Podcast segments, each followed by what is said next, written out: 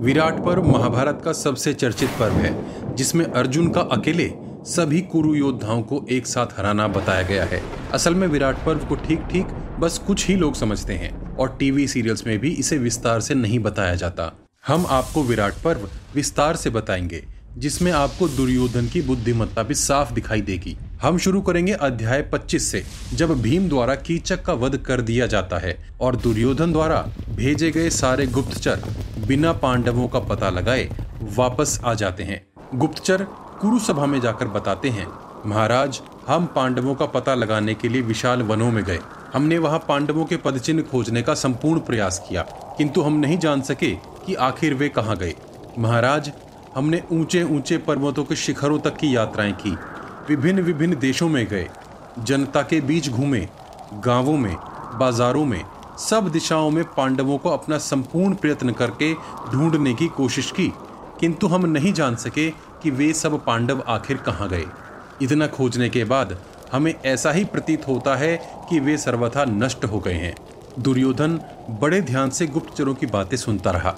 महाराज, कुछ काल तक तो हम उनके सारथियों के पीछे भी लगे रहे किंतु हमें पांडवों का कहीं पता नहीं चला। लेकिन हमने एक बात का सही सही पता लगा लिया है। युधिष्ठिर के सारथी इंद्रसेन, भीम के सारथी विशोक और अर्जुन के सारथी पुरु पांडवों के बिना ही द्वारिका पहुँच गए हैं। द्रौपदी भी वहाँ नहीं है। हे नरेश्वर, हम आपके लिए एक और संदेश लाए हैं, जो आपको अति प्रिय लगेगा। राजन, जिस मत्स्यराज विराट के सेनापति महाबली कीचक ने अपनी विशाल सेना के द्वारा त्रिगर्त देश पर आक्रमण कर उसे तहस नहस कर दिया था।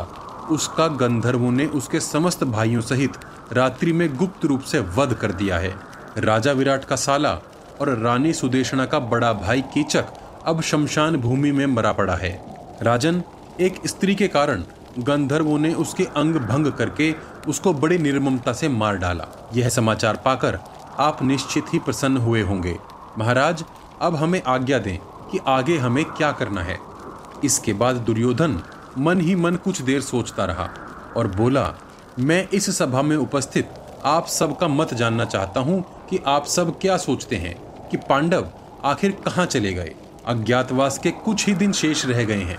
यदि उन्होंने शेष बचा समय भी आराम से व्यतीत कर लिया तो वे अपने प्रतिज्ञा पालन से मुक्त हो जाएँगे और कौरवों के लिए निश्चित ही दुखदायी बन जाएँगे।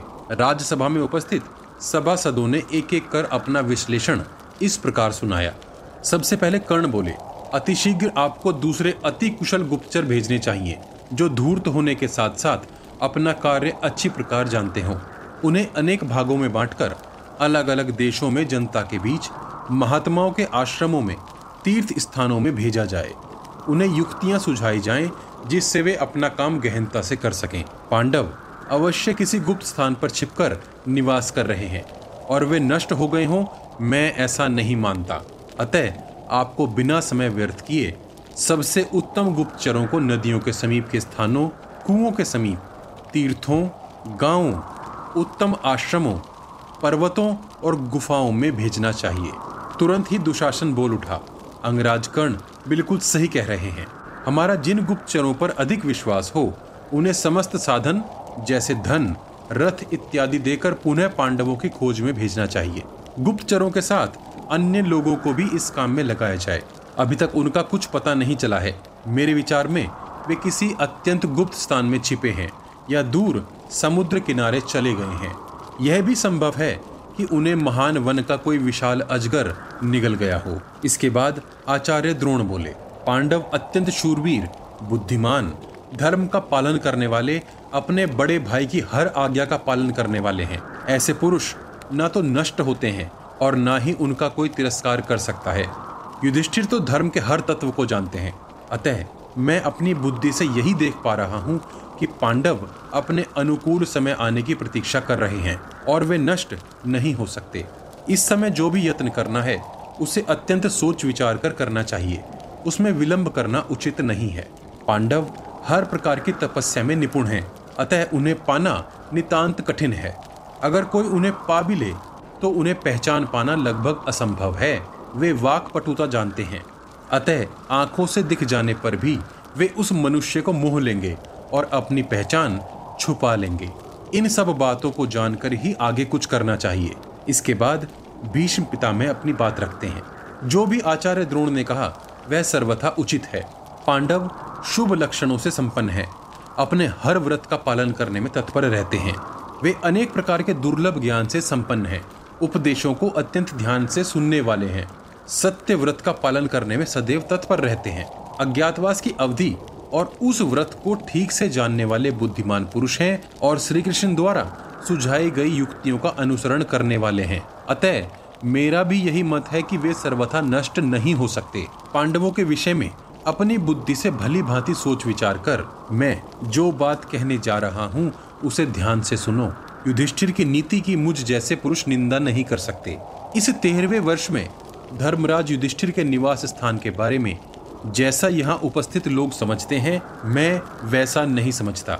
मेरा मानना है, जिस नगर में युधिष्ठिर रह रहे होंगे, वहाँ के राजा का इस अवधि में कोई अकल्याण नहीं हुआ होगा। उस जनपद के लोग अत्यंत दानशील उदार और लज्जाशील होंगे। वहाँ के मनुष्य प्रिय वचन बोलने वाले, सत्यपरायण हृष्ट पुष्ट और अपने अपने कार्य में अत्यंत कुशल होंगे। वे दूसरों में द्वेष नहीं, अपितु गुण देखने वाले होंगे। वह एक संपन्न राष्ट्र होगा, जहाँ मेघ भी उचित वर्षा करते होंगे। वहाँ धर्म और भगवान के स्वरूप पर पाखंड नहीं किया जाता होगा। वह दूध, दही और घी से संपन्न राष्ट्र होगा। इस प्रकार जहाँ ऐसे लक्षण पाए जाएँ, मेरे विचार से वहीं बुद्धिमान युधिष्ठिर का यत्न पूर्वक छिपाया गया निवास स्थान होगा। इसके विपरीत मुझे कोई बात जान नहीं पड़ती। गुरुनंदन यदि मेरी बातों पर तुम्हें विश्वास हो तो इस प्रकार सोच विचार कर तुम्हें जो करना है उसे शीघ्र करो। अब कृपाचार्य भी बोलते हैं राजन भीष्म जी ने जो बात कही है वह अवसर के अनुकूल होते हुए पूर्ण युक्ति संगत है। इस विषय में मैं भी अपनी बात जोड़ते हुए जो कहता हूँ, उसे भी सुने। जिसे भी सम्राट बने रहने की इच्छा हो, उसे साधारण शत्रु की कभी अवहेलना नहीं करनी चाहिए। फिर जो संपूर्ण अस्त्र शस्त्र से सुसज्जित पांडव हैं, उनकी तो बात ही क्या? अज्ञातवास की जो अवधि है, वह प्राय समाप्त ही हो चली है। पांडव प्रकट होते ही पूर्ण उत्साह से संपन्न हो जाएँगे। इस अवसर पर अपने राष्ट्र और शत्रु राष्ट्र में कितनी शक्ति है, इसे ठीक ठीक समझ लेना चाहिए। इस समय तुम्हें अपनी सेना, कोष और नीति ऐसे बनाए रखनी चाहिए जिससे समय आने पर हम उन बलशाली पांडवों के साथ उचित संधि कर सकें।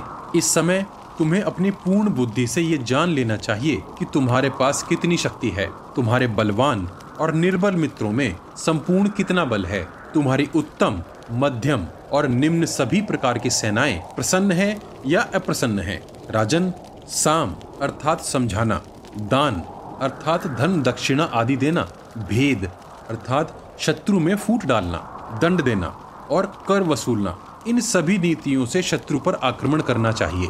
राजन, दुर्बलों को दबाकर, मित्रों से मेलजोल और संधि बढ़ाकर और सेना को सुंदर वचन और उचित वेतन आदि देकर अपने अनुकूल कर लेना चाहिए।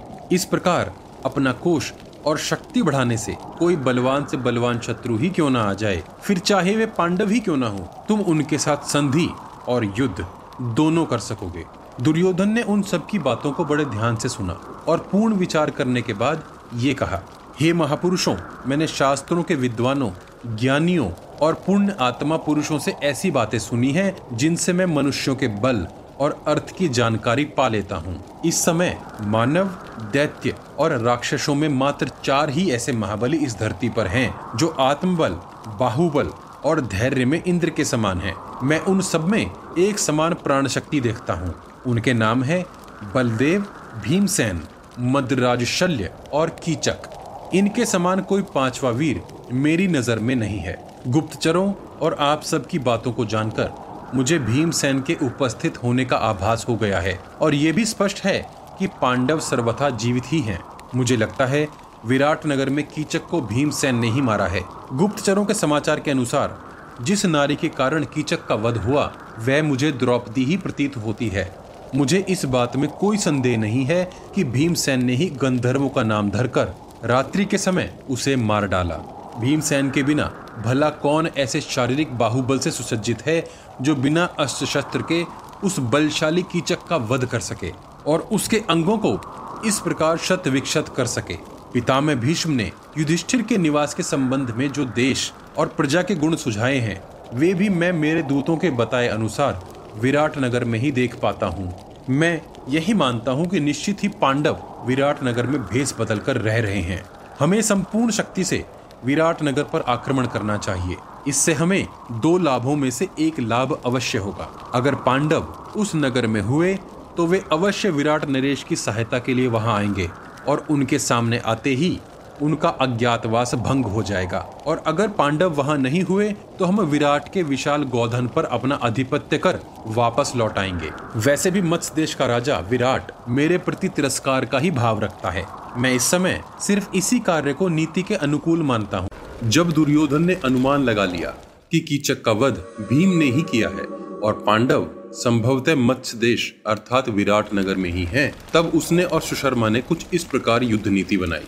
सुशर्मा बोला मत्स्य देश और शाल्व देश के सैनिकों ने अनेकों बार त्रिगर्त देश पर आक्रमण करके हमें कष्ट पहुँचाया है। महापराक्रमी अत्यंत क्रूर और क्रोधी कीचक ही उनका सेनापति था। आपके दूतों के अनुसार कीचक का वध गंधर्वों ने कर दिया है। इस समय राजा विराट का घमंड चूर चूर हो गया होगा। मेरा अनुमान है कि उस बूढ़े हो चले विराट में निरुत्साह समा गया होगा। हे वीरवर, अगर आपको मेरी बात जचे तो समस्त कौरव वीरों और महामना कर्ण का भी मत्स्य पर अचानक ही आक्रमण हो। काल के हिसाब से इससे उपयुक्त अवसर शायद ही हमें प्राप्त हो। मेरे गुप्तचरों ने बताया है कि मत्स्य अत्यंत वैभवशाली है। उसके पास अत्यंत विशाल गोधन है। उस पर आक्रमण कर हम विराट नगर उसकी कुशल प्रजा, धन, गौ पर अपना अधिकार कर आपस में बांट लेंगे। बिना सेनापति के कमज़ोर हुई उसकी विशाल सेना पर भी अपना अधिकार कर अपनी अपनी शक्ति बढ़ा लेंगे, अब दुर्योधन बोलता है।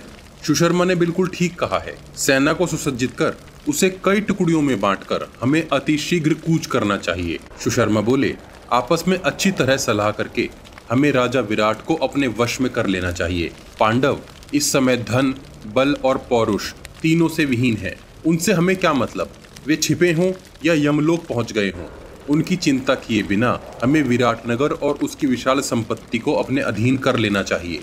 दुर्योधन ने कर्ण की ओर देखा और तुरंत दुशासन को आदेश दिया इस सभा में उपस्थित सभी वृद्ध जनों की आज्ञा लेकर तुरंत कौरव सेना को तैयार करो। वीरवर सुशर्मा आप अपनी सेना को निश्चित दिशा में लेकर जाएँ और अपनी पूर्ण संगठित सेना से मत्स्य देश पर आक्रमण कर दें। त्रिगर्त सैनिक, वहाँ के ग्वालों को वश में कर, शीघ्र उनके गौधन को अपने अधीन कर लें। फिर एक दिन बाद, हम दूसरी दिशा से पूर्ण बल के साथ मत्स्य देश पर आक्रमण कर देंगे। इस प्रकार हम दो विशाल टुकड़ों में बटकर उनकी लाखों गुणवती गाँवों का अपहरण कर लेंगे। समय आ पहुँचा और त्रिगर्त नरेश सुशर्मा अपने रथी और पैदल सैनिकों को कवच धारण कराकर तैयार हो गया। कृष्ण पक्ष की सप्तमी को अग्निकोद। शायद उस समय का कोई गाँव रहा होगा। की ओर से विराट नगर पर धावा बोल दिया। उससे बड़ा भारी कोलाहल मचा। बैलों, रथों, घोड़ों, हाथियों का शोर सब और फैल गया। त्रिगर्त देश के सैनिक गौधन को अपने अधिकार में करने लगे। तब उनके पालन में लगे ग्वालों ने उनका विरोध किया। त्रिगर्तों की संख्या बहुत अधिक थी। वे तलवारों और भालों से ग्वालों को मारने लगे। ग्वालों ने भी पराक्रम दिखाया और वे भी उन सैनिकों को वहीं रोके रहे। अनेक जगह तो ग्वालों ने सैनिकों को मार भगाया। उनके हाथों में फरसे मूसल, भिंदीपाल और कर्षणा नामक विचित्र शस्त्र थे। जब त्रिगर्द सैनिकों को लगा कि वे ग्वालों का सामना नहीं कर पा रहे हैं, तब उनकी टुकड़ियों ने बाणों की वर्षा प्रारंभ कर दी। उन ग्वालों में से एक गोप रथ पर आरूढ़ होकर अति शीघ्र गति से नगर की ओर भागा। राजा विराट, राजसभा में अपने प्रमुख योद्धाओं, मंत्रियों, महात्माओं और युधिष्ठिर के साथ बैठे थे। उस गोप ने महाराज को प्रणाम कर कहा, महाराज, त्रिगर्त देश के सैनिक हमारे ग्वालों का वध कर लाखों गौ को हाक कर लिए जा रहे हैं। उन्हें छुड़ाने की चेष्टा कीजिए महाराज, अन्यथा अनेक पशु नष्ट हो जाएँगे और बाकी बचे बहुत दूर हाथ से निकल जाएँगे। यह सुन राजा विराट ने तुरंत मत्स्य देश की सारी सेना को एकत्रित होने का आदेश दिया। रथ, घोड़े, हाथी और पैदल सैनिकों सहित सभी अतिशीघ्र एकत्रित हो गए और आदेश की प्रतीक्षा करने लगे। कीचक की मृत्यु के बाद राजा विराट ने अपने एक बलशाली योद्धा और उनका छोटा भाई, जिसका नाम शतानिक था, उसे सेनापति नियुक्त कर दिया था। शतानिक के छोटे भाई का नाम मदिराक्ष था, जो अत्यंत शूरवीर था। सभी प्रमुख योद्धाओं ने अपने अपने कवच धारण किए। राजा विराट ने भी अपना कवच, जिस पर चमकीले फूल चक्र और भंवरे बने थे धारण किया। राजा विराट के ज्येष्ठ पुत्र, जिसका नाम शंख था, उसने भी एक सुदृढ़ कवच धारण किया। जब सेना आगे बढ़ने लगी, तब कंक अर्थात युधिष्ठिर ने राजा विराट से कहा, महाराज, मैंने भी श्रेष्ठ महर्षि और गुरुओं से धनुर्वेद के प्रमुख चार अंगों की शिक्षा ग्रहण की है। महाराज, यह वल्लभ नामक रसोईया भी बलवान दिखाई पड़ता है। गौशाला अध्यक्ष तनितपाल और अश्वों को शिक्षा देने वाले ग्रंथिक भी विभिन्न युद्ध कलाओं में निपुण जान पड़ते हैं। राजा विराट ने शतानिक से कहा, मुझे कंक, बल्लभ, तनितपाल और ग्रंथिक युद्ध कला में निपुण और बलशाली जान पड़ते हैं। इनकी भुजाएँ देखकर आज मुझे ऐसा प्रतीत होता है कि ये युद्ध ना करते हो, ऐसा कदापि संभव नहीं है। इन्हें कवच अस्त्र शस्त्र और रथ देकर हमें आगे बढ़ना चाहिए। इस बात से पांडव अत्यंत प्रसन्न हुए। और अपने कवच देखकर थोड़े आश्चर्यचकित भी हुए। वे कवच बाहर से अत्यंत कठोर और भीतर से अत्यंत कोमल थे। इस प्रकार विराट की सेना आगे बढ़ी। उनके हाथी अत्यंत भयंकर दिखने वाले और विशाल शरीर वाले थे, जिन्हें युद्ध कुशल महावतों ने शिक्षा प्रदान की थी। उस सेना में आठ हज़ार रथ, एक हज़ार हाथी तथा साठ हज़ार घुड़सवार थे। ये विशाल सेना अत्यंत तीव्र गति से आगे बढ़ी। और सूरज ढलते ढलते उन्होंने त्रिगर्तों को पकड़ लिया। दोनों ओर से विराट ध्वनिया उत्पन्न होने लगी और दोनों सेनाएँ आपस में भिड़ गई। विशाल हाथी त्रिगर्तों के हाथियों पर टूट पड़े। अस्त्र शस्त्रों के टकराने की भयंकर आवाज़ें आने लगी। उधर सूरज पश्चिम की ओर ढलता जा रहा था और इधर सेनाओं का संग्राम और अधिक विकराल रूप लेता जा रहा था। दोनों ओर से बाण वर्षा होने लगी। जिसने मंद होते प्रकाश को लगभग अंधकार में बदल दिया। रथी, रथियों से, पैदल योद्धा, पैदल योद्धाओं से, घुड़सवार घुड़सवार से और गजारोही, गजारोहियों से भिड़े हुए थे। वे सब एक दूसरे पर तलवार, पट्टीश, प्रास और तोमरों इत्यादि से एक दूसरे को मौत के घाट उतार रहे थे। जाने कितने मस्तक कट कट कर भूमि पर गिरने लगे। विशाल भुजाएँ युद्ध मैदान में कट कट कर गिरने लगी। एक समय जो धूल उड़ने लगी थी, वो अब रक्त से प्यास बुझाकर बैठने लगी थी। चारों पांडव योद्धा एक शेन अर्थात बाज पक्षी के रूप में एक छोटा व्यूह बनाकर आगे बढ़े। उसमें चोंच के स्थान पर युधिष्ठिर, पंखों के स्थान पर नकुल और सहदेव और पूंछ के स्थान पर भीमसेन खड़े थे। ऐसा वर्णन है कि युधिष्ठिर ने एक हज़ार सैनिकों, भीमसेन ने अत्यंत कुपित हो दो हज़ार रथियों, नकुल ने तीन सौ तो सहदेव ने 400 सैनिकों को परलोक पहुँचा दिया। सेनापति शतानिक ने 100 और मदिराक्ष ने 400 सैनिकों का वध कर त्रिगर्तों की भारी सेना में घुस गए और अत्यंत मारकाट मचा दी। पैदल सैनिकों का वध कर उन दोनों ने त्रिगर्तों की रथी सेना को निशाना बनाना शुरू किया और त्रिगर्त सेना में और अंदर की ओर प्रवेश कर गए। राजा विराट ने अपना विराट रूप दिखाते हुए त्रिगर्तों के 500 रथी योद्धा 800 घुड़सवार और पाँच महारथियों को मार गिराया और सीधे सुशर्मा पर धावा बोल दिया। दोनों ऐसे लड़ने लगे जैसे दो सांड आपस में सब कुछ भूलकर लड़ते हैं।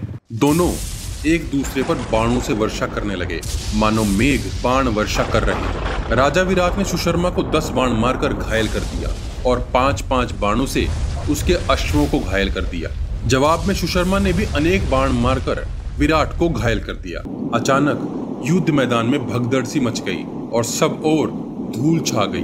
अंधेरा, धूल और उन्माद के कारण कोई भी ये नहीं जान सका कि कौन कहाँ खड़ा है। सैनिक जहाँ के तहाँ खड़े रह गए। तभी चंद्र देवता का उदय हुआ। उजाला होते ही घोर युद्ध प्रारंभ हो गया। मौका पाकर सुशर्मा ने रथियों का एक समूह लेकर अपने छोटे भाई के साथ विराट पर धावा बोल दिया।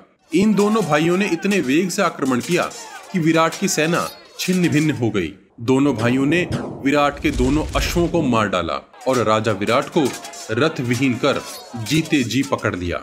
जब सुशर्मा ने विराट नरेश को पकड़ लिया, तब मत्स्य देश की सेना अपनी जान बचाकर भागने लगी। यह देख युधिष्ठिर ने भीम से कहा, हे महाबाहु, आज मत्स्यराज द्वारा हम पर किए गए उपकार का बदला चुकाने का समय आ चुका है। शीघ्र उन्हें शत्रुओं के हाथों से छुड़ाओ। भीमसेन बोले, जैसी आपकी आज्ञा। आप सब एकांत में खड़े होकर आज मेरा पराक्रम देखें। यह जो सामने वृक्ष है, मैं इसे उखाड़कर शत्रुओं को मार भगाऊँगा। जैसे ही भीमसेन उस वृक्ष को उखाड़ने के लिए आगे बढ़े, युधिष्ठिर बोल उठे, हे वीर भ्राता, इस वृक्ष को यहीं खड़ा रहने दो। यदि तुम ऐसा अति मानुष कार्य करोगे तो यहाँ खड़े सब लोग हमारे असली रूप को तुरंत पहचान लेंगे। तुम किसी दूसरे आयुध को लेकर शीघ्र विराट नरेश को मुक्त कराओ। नकुल और सहदेव तुम्हारे रथ के पहियों की रक्षा करेंगे। भीम ने तुरंत एक धनुष हाथ में लिया और बाण वर्षा शुरू कर दी। भीम अपना विकराल रूप दिखा, सुशर्मा से क्रोध में दूर से ही बोला, खड़ा रहे खड़ा रहे। सुशर्मा ऐसे भयंकर वीर पुरुष को देख अपने साथियों से बोला, इसे शीघ्र मार डालो, अन्यथा ये हम सब पर भारी पड़ेगा। भीम ने भयंकर पराक्रम दिखाते हुए हज़ारों सैनिकों, रथी योद्धाओं और घुड़सवारों को मौत के घाट उतार दिया। यह देख मत्स्य योद्धाओं में खोया जोश फिर से वापस आ गया और वे शत्रु सेना पर टूट पड़े। इधर विराट नरेश के पुत्र, जिनका नाम श्वेत था, उसने भी अति भयंकर मारकाट मचा दी। ऐसा वर्णन है कि युधिष्ठिर ने एक हज़ार त्रिगर्तों तो भीमसेन ने सात हज़ार त्रिगर्तों, नकुल ने सात सौ तो सहदेव ने तीन सौ त्रिगर्तों को मौत के दर्शन करवा दिए। सहदेव ने सबसे पहले सुशर्मा पर सीधा आक्रमण शुरू किया। यह देख युधिष्ठिर भी सब कुछ छोड़ सहदेव का साथ देने लगे। सुशर्मा को अत्यंत क्रोध आ गया और उसने नौ तीखे बाणों से युधिष्ठिर को और चार बाणों से उनके चार घोड़ों को घायल कर दिया। तभी भीम भी पलटे और उन्होंने अपने शुरप्र बाणों से सुशर्मा की रक्षा कर रहे दाएँ और बाएँ के समस्त योद्धाओं और उनके घोड़ों को मौत के घाट उतार दिया। एक बाण से सुशर्मा के सारथी को घायल कर रथ से नीचे गिरा दिया। तब तक राजा विराट के चक्र रक्षक मदिराक्ष भी भयंकर मारकाट मचाते हुए वहाँ आ पहुँचे और त्रिगर्त नरेश पर बाणों से प्रहार करने लगे। मौका पाकर राजा विराट सुशर्मा की ही गदा लेकर रथ से कूद गए और उसे मारने दौड़ पड़े। बूढ़े विराट ऐसा लग रहे थे जैसे कोई नवयुवक दौड़ रहा हो। उन्हें देख सुशर्मा भागने लगा। उसे देख भीमसेन बोल उठे, इस प्रकार युद्ध भूमि से भागना तुम्हें शोभा नहीं देता सुशर्मा। बस इतने से ही पराक्रम के बल पर तुम विराट के गौधन पर अपना वश करने चले थे। अपनी सेना और सेवकों को या युद्ध में झोंककर कहाँ भागे जा रहे हो? इतना तिरस्कार सुन सुशर्मा वापस लौट आया और क्रोध में भरकर भीम को वही शब्द बोले, जो कुछ समय पहले भीम ने बोले थे, खड़ा रहे खड़ा रहे। और भीम की ओर सुशर्मा दौड़ पड़ा। भीम भी रथ छोड़, सुशर्मा को मारने के लिए उनकी ओर दौड़ पड़े। भीम जैसे ही पास पहुँचे, उसने सुशर्मा को उठा, पृथ्वी पर दे मारा और उसे एक ऐसा घूसा मारा कि सुशर्मा वही मूर्छित हो गया। यह देख त्रिगर्त सेना तितर बितर हो अपनी जान बचाने के लिए भागने लगी। भीमसेन बोले, यह पापाचार्य सुशर्मा मेरे हाथों से छूटकर जीवित रहने योग्य तो नहीं है, किंतु मैं कर ही क्या सकता हूँ? हमारे महाराज युधिष्ठिर अत्यंत दयालु हैं। युधिष्ठिर सुशर्मा को देख बोले, भीम, इस नराधम को छोड़ दो। भीम बोले, यदि तू जीवित रहना चाहता है तो मेरी बात ध्यान से सुन। तुझे सभी राज सभाओं में जाकर बोलना होगा कि मैं राजा विराट का दास हूँ। ऐसा स्वीकार हो तो ही तुझे जीवन दान दूँगा। युधिष्ठिर बोले, हे बलशाली महावीर, यदि तुम मेरी बात मानते हो तो इस पापाचारी को छोड़ दो। यह राजा विराट का दास तो हो ही गया है। हे सुशर्मा, जाओ, तुम अब दास नहीं रहे। अगर तुम में जरा भी लाज बची है तो फिर कभी ऐसा कर्म न करना। ऐसा सुन और घोर लज्जित हो। सुशर्मा शीश झुकाकर राजा विराट को प्रणाम कर वहाँ से अपने देश लौट गया। इस प्रकार राजा विराट को छुड़ाने और गौरक्षा करने के बाद सेना ने रात भर वहीं विश्राम किया। राजा विराट ने सभी पांडवों को अपने पास बुलाया। और उन्हें ये वचन कहे, हे महापराक्रमी योद्धाओं, मैं तुम सबको धन नए नए प्रकार के रत्न और जो भी तुम्हारा मन करे, सब प्रदान करता हूँ। आज मैं तुम्हारे पराक्रम के बल पर ही शत्रुओं के पंजे से मुक्त हुआ हूँ। पकड़े जाने पर मैं भयभीत हो गया था। किंतु तुम्हारे कारण ही मैं अपने राज्य और संतानों का मुख देख पाऊँगा। युधिष्ठिर बोले, महाराज, आपका कहना सर्वथा उचित है और हम आपके प्रिय वचनों का अभिनंदन करते हैं। किंतु महाराज हम इतने से ही संतुष्ट हैं कि आप आज शत्रुओं के हाथों से मुक्त हो गए हैं। हमें किसी और चीज़ की लालसा नहीं है। राजा विराट ने अब कंक, अर्थात युधिष्ठिर को, जी लगाकर संबोधित किया। हे कंक जी, मैं आपका राज्यभिषेक करूँगा।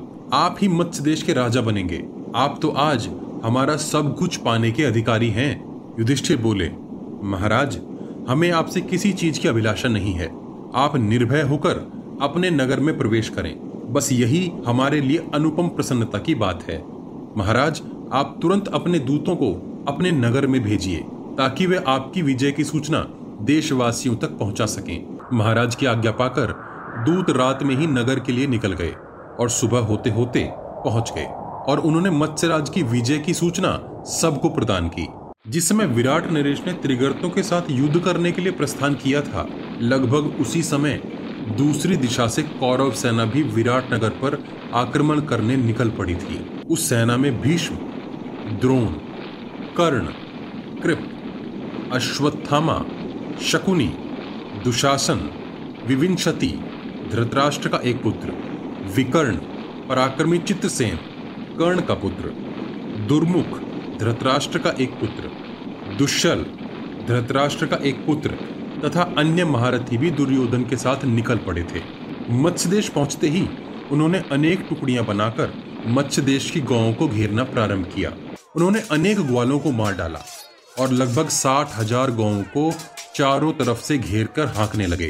तभी उनमें से एक ग्वाल रथ पर बैठकर नगर की ओर भागा और सीधे राजभवन में जाकर सारी बात राजा विराट के पुत्र भूमिजन्य, जिन्हें उत्तर कुमार भी कहते थे, उन्हें जा सुनाई। हे राजकुमार, आप इस राष्ट्र के रक्षक हैं। आज कौरव सेना आपकी साठ हज़ार गौं का अपहरण कर उन्हें हाके लिए जा रहे हैं। महाराज ने अपनी अनुपस्थिति में आपको ही इस राज्य का रक्षक नियुक्त किया है।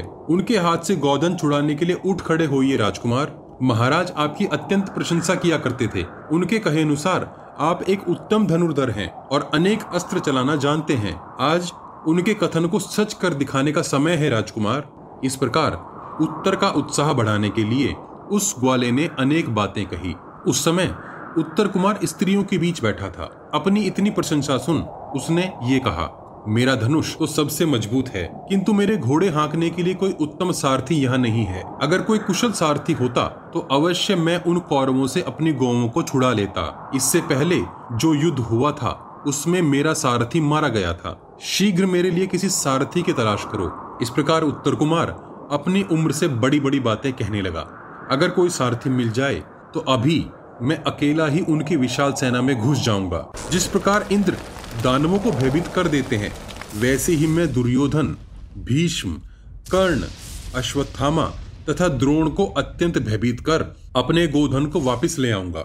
किंतु अब मैं यहाँ कर ही क्या सकता हूँ? मेरे पास कोई सारथी जो नहीं है। बार बार उत्तर कुमार अपनी तुलना अर्जुन से कर रहा था। स्त्री वेश में दूर खड़े अर्जुन उनकी बात सुन मंद मंद मुस्कुराने लगे। उस काल तक पांडवों के अज्ञातवास की अवधि पूर्ण हो चुकी थी। अर्जुन ने द्रौपदी को एकांत में बुलाकर कहा, कल्याणी, तुम राजकुमार उत्तर से कहो, यह वृहनला पूर्व काल में अर्जुन का सारथी था। इसी के कारण अर्जुन ने अनेक युद्ध जीते हैं। यह तुम्हारा सारथी बनने के लिए एकदम उपयुक्त है। द्रौपदी धीरे से उत्तर कुमार के समीप जाकर बोली, राजकुमार, तुम्हारे सामने जो ये वृहनला नामक नर्तक है पहले कुंती पुत्र अर्जुन का सारथी रह चुका है। जब मैं पांडवों के महल में दासी थी, तब मैंने इसे अपनी आँखों से सारथी के रूप में देखा है। जिस समय अर्जुन ने महान खांडव वन को जलाया था, तब इसी ने अर्जुन के अश्वों की बागडोर संभाल रखी थी। इसी के सहयोग से अर्जुन ने खांडव वन के सभी प्राणियों पर विजय पाई थी। इसके समान, मुझे तो कोई दूसरा सारथी नज़र नहीं आता। उत्तर बोला, सैरंध्री, अगर वृहनला इतने गुणों से संपन्न है तो वह नपुंसक नहीं हो सकता। वो तो अब मुझे अत्यंत वीर मालूम होता है। मैं उसे कैसे कहूँ कि वो मेरे रथ का सारथी बन जाए? द्रौपदी ने कहा, तुम्हारी छोटी बहन उत्तरा की बात वृहनला अवश्य सुन लेगा। सैरंद्री अर्थात द्रौपदी के ऐसा कहने पर उत्तर ने उत्तरा से कहा, उत्तरा, तुम शीघ्र वृहनला को सहरंद्री द्वारा कही बात बताकर बुलाकर ले आओ। उत्तरा भागी भागी वृहनला से अत्यंत प्रेम से सारी बात बताती है और अंत में कहती है कि अगर तुम मेरी बात नहीं मानोगे तो मैं प्राण त्याग दूँगी। वृहनला ने उत्तर कुमार के समक्ष जाकर ये कहा, भला मुझमें इतनी शक्ति कहाँ है कि मैं सारथी का महान कार्य संभाल सकूँ?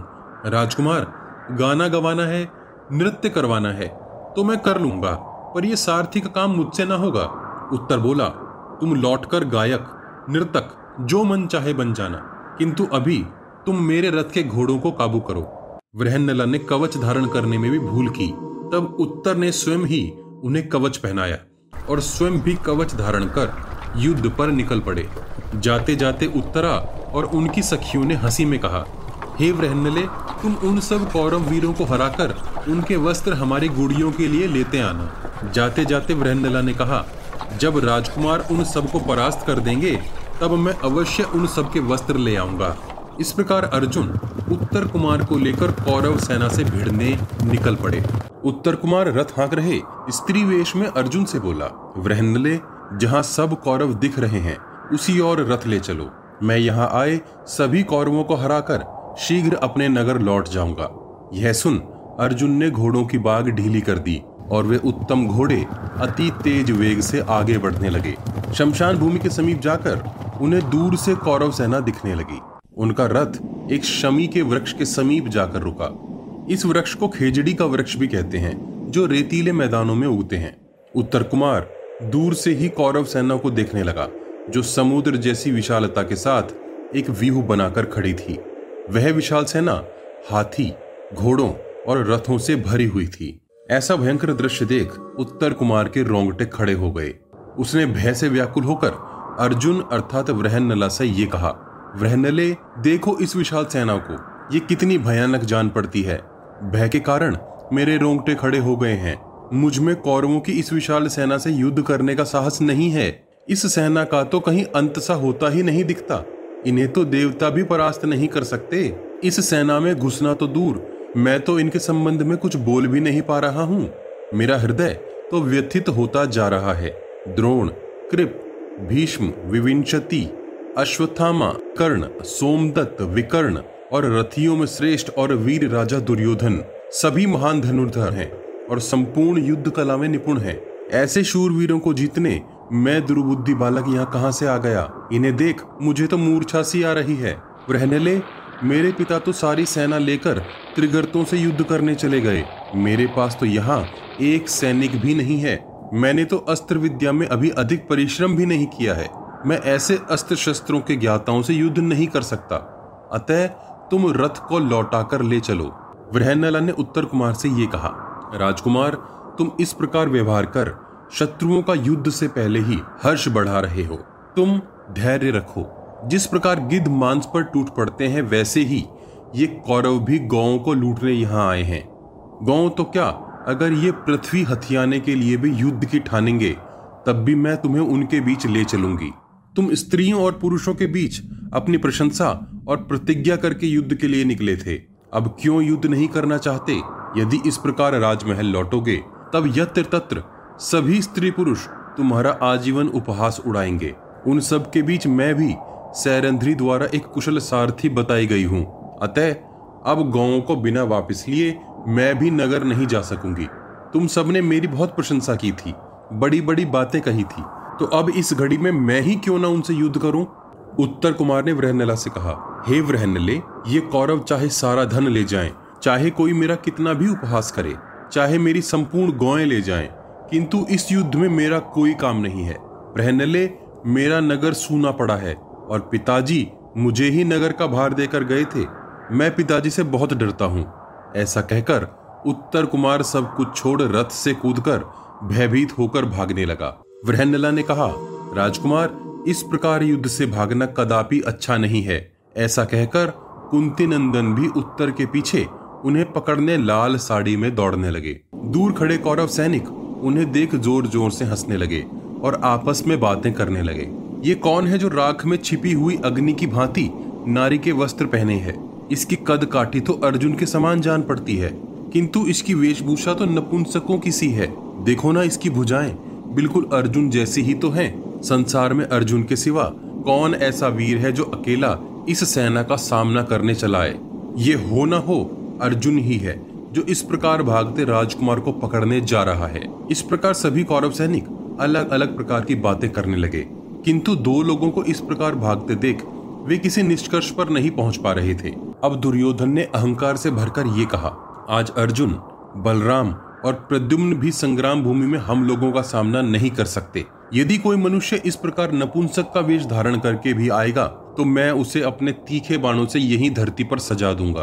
उधर सैनिक और सब कौरव वीर भी आपस में इस घटना को देख कानाफूसी कर रहे थे, किंतु उनमें से कोई भी निश्चित निष्कर्ष पर नहीं पहुँच पा रहा था।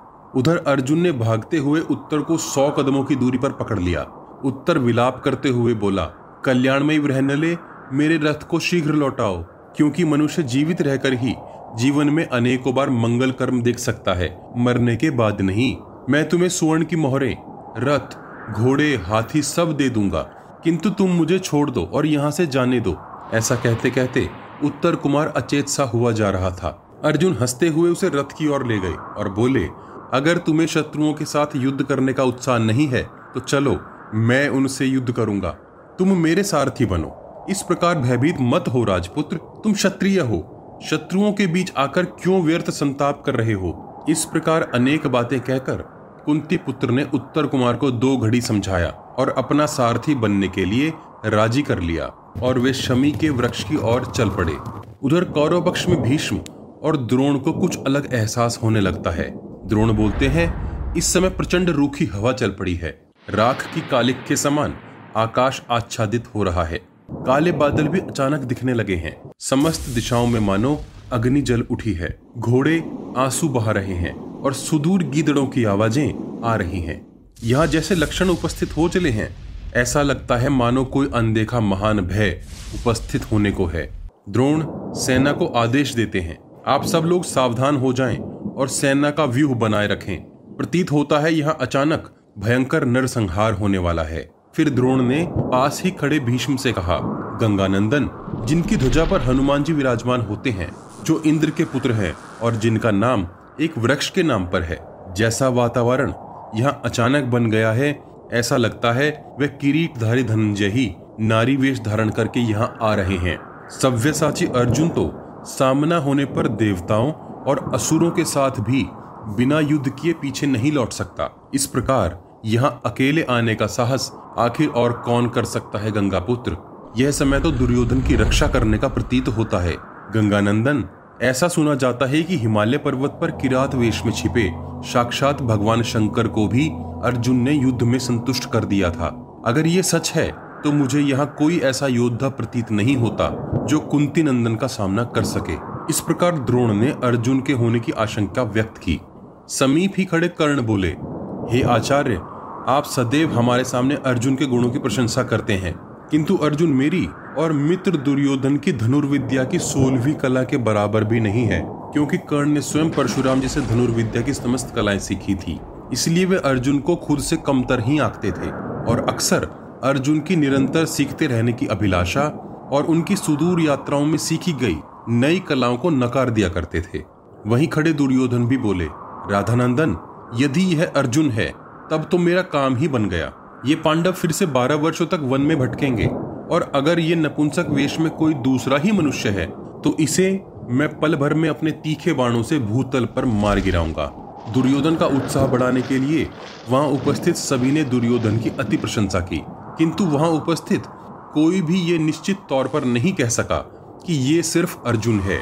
सब घोर आशंका से ही घिरे रहे। उधर अर्जुन शमी के वृक्ष के समीप पहुंचकर उत्तर कुमार से ये कहते हैं, उत्तर, मेरी आज्ञा से तुम इस वृक्ष पर रखे धनुष उतारो।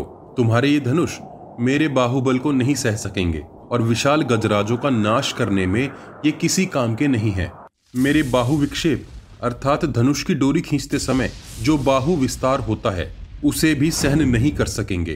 तुम्हारे ये अस्त्र अत्यंत कोमल हैं। इनके द्वारा यहाँ कोई विजय दिलाने वाला कर्म नहीं किया जा सकता। शीघ्र इस शमी के वृक्ष पर चढ़ जाओ। वहाँ राजा युधिष्ठिर, भीम, अर्जुन, नकुल और सहदेव सब पांडवों के धनुष एक साथ रखे हैं। वहाँ इनके ध्वज, बाण और दिव्य कवच भी रखे हैं। वहाँ अर्जुन का गांडीव धनुष भी रखा है, जो तुम्हारे एक लाख धनुषों के समान है। संपूर्ण आयुधों में यह सबसे बड़ा है। यह सोने को गलाकर बनाया हुआ है। अत्यंत दिव्य, मनोहर और वर्ण रहित है। अर्थात ये सदा नए जैसा रहता है। यह भारी से भारी बाहुबल को वहन करने में समर्थ है। जब अर्जुन उत्तर को शमी के वृक्ष पर रखे धनुष उतारने को कहते हैं, तब उत्तर मना करते हुए बोलते हैं, मैंने सुना है कि उस वृक्ष पर कोई विशाल लाश बंधी रखी है। उस वृक्ष के समीप कोई नहीं जाता, और तुम चाहते हो कि मैं राजकुमार होकर उसका स्पर्श करूँ? मुझ जैसे क्षत्रिय, सत्य पुरुष और मंत्रों के ज्ञाता राजकुमार द्वारा ऐसी अपवित्र वस्तु का स्पर्श उचित नहीं है। अगर मैं मुर्दा ढोने वालों की तरह अपवित्र हो गया तो क्या तुम मेरी शुद्धि करोगी ब्रहनले अर्जुन, अर्थात ब्रहनला ने कहा, डरो मत राजकुमार, तुम इन धनुषों को छूकर पवित्र ही रहोगे। वहाँ कोई शव नहीं है, वे केवल धनुष हैं। तुम एक महान साम्राज्य के राजपुत्र हो। भला मैं तुमसे कोई निंदनीय कार्य कैसे करवा सकता हूँ? अर्जुन के ऐसा कहने पर उत्तर मरे मन से रथ से उतरा और वृक्ष पर चढ़ गया। तब अर्जुन ने रथ से ज़ोर से कहा, इन अस्त्रों के चारों ओर बंधे, सारे बंधन शीघ्र खोल दो। बंधन हट जाने पर, जैसे ही उत्तर ने उन अस्त्रों को देखा, उसके रोंगटे खड़े हो गए, और वह भय से कांपने लगा। सूर्य के समान चमकते हुए चार अन्य धनुषों के साथ उसने गांडीव को देखा, जिसमें से दिव्य प्रभासी निकलती दिख रही थी। उन धनुषों को मात्र छूकर, विराट पुत्र ने बालक की तरह उत्सुकता दिखाते हुए ये कहा जिस पर सोने के सहस्त्र बिंदु बने हैं, जिसके दोनों सिरे अत्यंत चमकीले, स्वर्ण से बने हैं, जिसके मुख्य भाग पर हाथी बने हैं, जिसका मध्य भाग अत्यंत दृढ़ है, जिस पर सोने के तीन सूर्य बने हैं, जिस पर शुद्ध सुवर्ण के पतंगे चित्रित हैं, तथा उनमें मणियाँ लगी हैं। ये सांप की जीभ की तरह मुड़ा हुआ अद्भुत धनुष किसका है? इससे पहले कि अर्जुन कुछ बोलते, उत्तर ने अगला प्रश्न कर दिया। ये सोने के तरकश में रखे अनेकों नाराज़ बाण किसके हैं? जिनके अग्रभाग पर भी सोना मढ़ा है। ये मोटे दंड वाले बाण, जिन पर गिद्ध के पंख सुशोभित हैं, लगता है इन्हें पत्थर पर रगड़कर पहना किया गया है। और जो हल्दी के समान पीले हैं, ये लोहे के बाण किसके हैं? इस प्रकार वहाँ अनेकों बाणों के बारे में उत्तर कुमार उत्सुकतावश पूछता है, जो उसने पहली बार देखे थे। अब उत्तर कुमार की नज़र खड़गों पर पड़ती है और उत्तर कुमार उनके बारे में भी अनेकों अनेक प्रश्न पूछता है और अंत में कहता है कि मुझे इन सब के बारे में बताओ। मुझे इन्हें देखकर बहुत आश्चर्य हो रहा है। अर्जुन, अर्थात व्रहनलना ने कहा, सबसे पहले जो तुमने पूछा था, वह शत्रुओं का नाश करने वाला पार्थ का धनुष गांडीव है। यह धनुष राष्ट्र को बढ़ाने वाला है। इसे धारण करके पार्थ देवता और दैत्यों को युद्ध में जीत लेते हैं। यह सैकड़ों वर्षों से देव, दानव और गंधर्वों द्वारा पूजित है। इसे एक सहस्त्र वर्ष तक पहले ब्रह्मा जी ने धारण किया। फिर 500 वर्षों तक प्रजापति ने तत्पश्चात इंद्र ने धारण किया। फिर इसे 500 वर्षों तक सोमदेव ने, तत्पश्चात 100 वर्षों तक वरुण देव ने, तत्पश्चात पैंसठ वर्षों तक श्वेत वाहन तत्पश्चात पार्थ के पास आया। यह दूसरा धनुष भीमसेन का है, जिसके दोनों किनारे अत्यंत सुंदर और मध्य भाग अत्यंत बलशाली है, जिस पर सोना मड़ा है। इसे लेकर ही भीमसेन ने संपूर्ण प्राची दिशा, अर्थात पूर्व दिशा पर विजय पाई थी। ये धनुष जिस पर इंद्र गोप अर्थात बीर बहुटी नामक कीटों का चित्रण है, ये मनोहर धनुष राजा युधिष्ठिर का है। जिस पर सुवर्ण के बने पूर्ण सूर्य प्रकाशित हो रहे हैं, ये विलक्षण धनुष नकुल का आयुध है। जिस पर सुवर्ण जड़ित मीने के फतिंगे अर्थात जुगनू सुशोभित हैं, यह मादरी नंदन सहदेव का धनुष है। हे विराट पुत्र, ये जो छुरे के समान मज़बूत और चमकीले बाण जिन पर पंख लगे हैं और जो सांपों के विष के समान प्रभाव रखते हैं, ये सब अर्जुन के ही हैं। श्रेष्ठ योद्धाओं के लिए भी इन्हें काट पाना असंभव सा है। ये जो मोटे और अर्धचंद्राकार एवं विशाल दिखाई देते हैं, ये भीमसेन के बाण हैं। इन्हें शिला पर रगड़कर तेज किया गया है।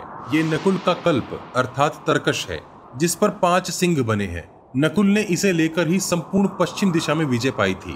और ये जो सूर्य के समान आकृति वाले चमकीले बाण हैं जो शत्रु समूहों का नाश करने के लिए बनी है और जो विचित्र क्रिया युक्ति से संपन्न है, ये सब बाण बुद्धिमान सहदेव के हैं। और ये जो तीक्ष्ण, मोटे और बड़े बड़े पंखों वाले तीन धार वाले बाण हैं, ये महाराज युधिष्ठिर के हैं। ये जो मेंढक की उठी हुई पीठ के समान खड़ग है, जिसे शिला पर घिसकर तैयार किया गया है, और जो बड़े से बड़ा भार वहन करने में समर्थ है, वह अर्जुन का है।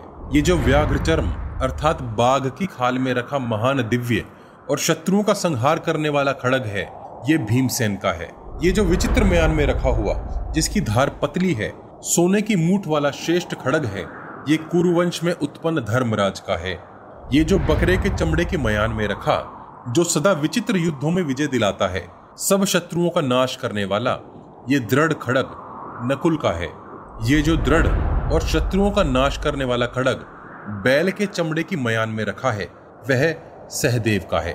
ये सब अस्त्र देखकर उत्तर आश्चर्य से पूछता है, जिन महात्मा पांडवों के ये तेज से युक्त अस्त्र यहाँ प्रकाशित हो रहे हैं, वे कहाँ हैं?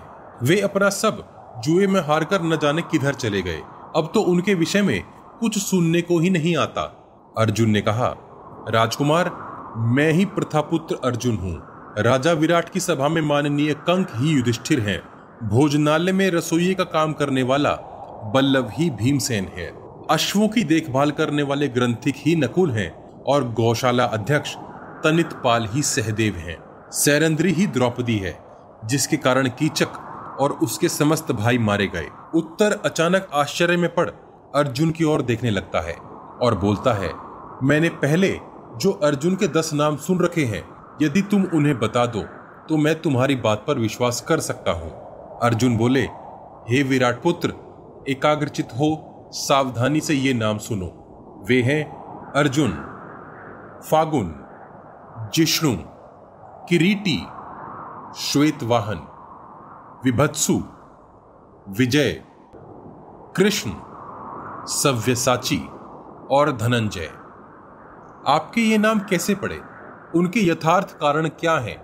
आप उन सबको यदि बता देंगे तो आपकी बातों पर मुझे विश्वास हो जाएगा। अर्जुन बोले, मैं सब नगरों के शत्रुओं को जीतकर, उस नगर से सिर्फ़ कर के रूप में धन लेकर ही उनकी रक्षा करता हूँ। इसलिए वे लोग मुझे धनंजय कहते हैं। युद्ध में मैं महानतम योद्धाओं पर आक्रमण करता चला जाता हूँ और उन्हें बिना जीते नहीं लौटता। इसलिए मुझे विजय के नाम से जानते हैं। युद्ध में मेरे रथ में सदैव सफ़ेद घोड़े जूते होने के कारण मुझे श्वेत वाहन पुकारा जाता है। मेरा जन्म हिम पर्वत पर उत्तर फागुनी और पूर्व फागुनी नक्षत्रों की संधि के समय हुआ था। इसी कारण लोग मुझे फाल्गुनी के नाम से जानते हैं।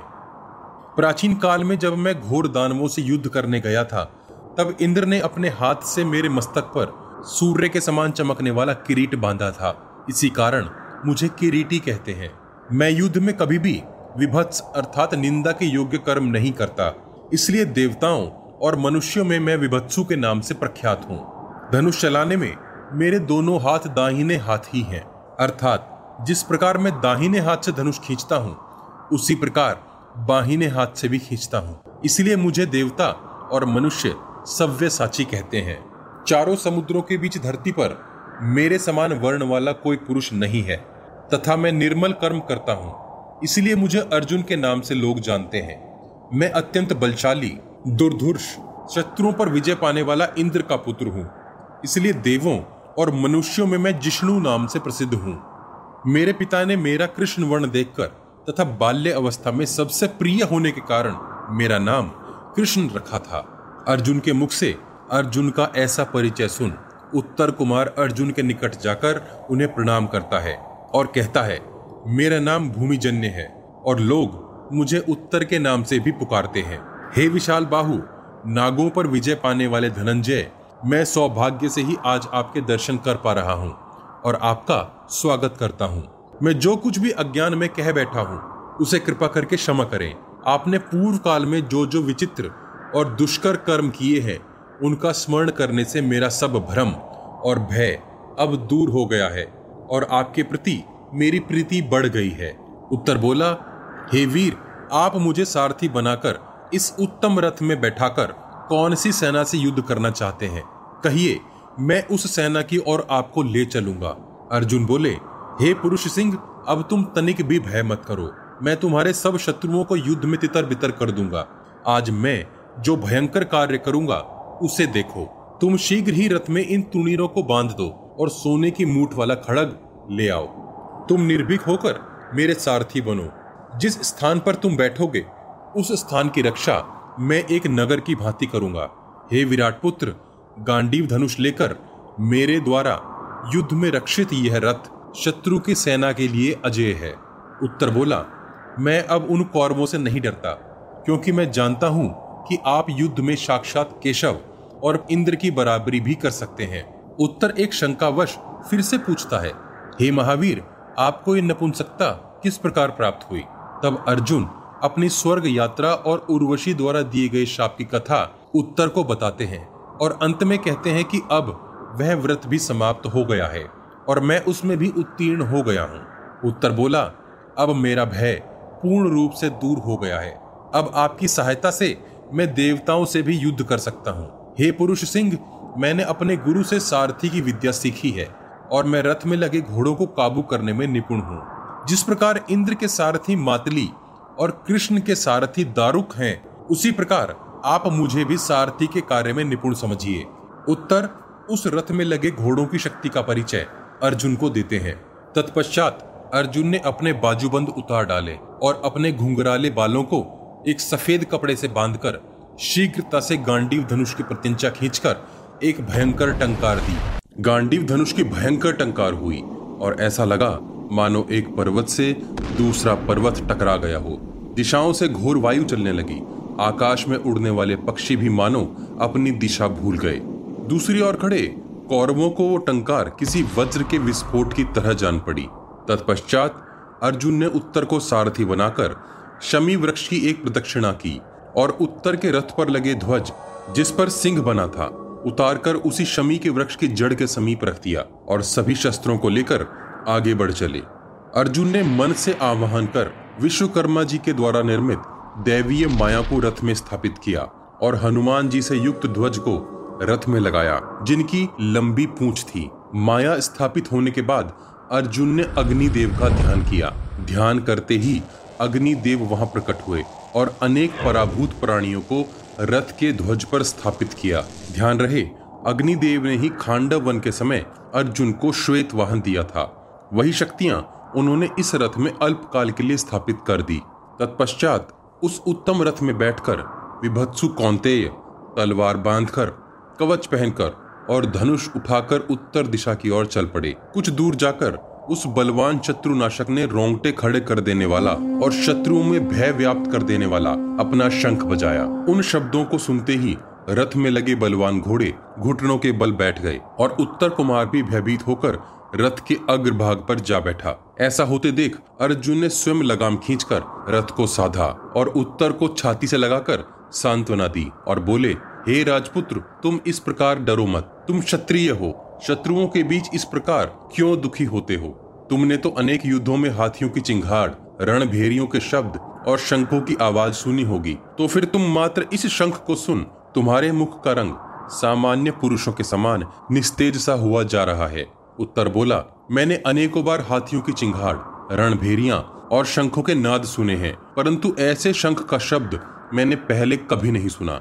ऐसे ध्वज का रूप भी मैंने पहले कभी नहीं देखा और धनुष की ऐसी टंकार भी पहले कभी नहीं सुनी। इस शंख के शब्द और आपके धनुष की टंकार से मेरा मन बुरी तरह भय के मुँह में फंसता जा रहा है। जिस प्रकार सब दिशाएँ व्याकुल हो गई हैं, वैसे ही मेरा हृदय भी काँप रहा है। गांडीव के शब्द से मेरे कान बहरे से हो गए हैं। अर्जुन बोले, हे उत्तर, तुम रथ को एक जगह स्थिर कर दो और पैरों से रथ को पकड़ लो तथा घोड़ों की लगाम थामे रखो।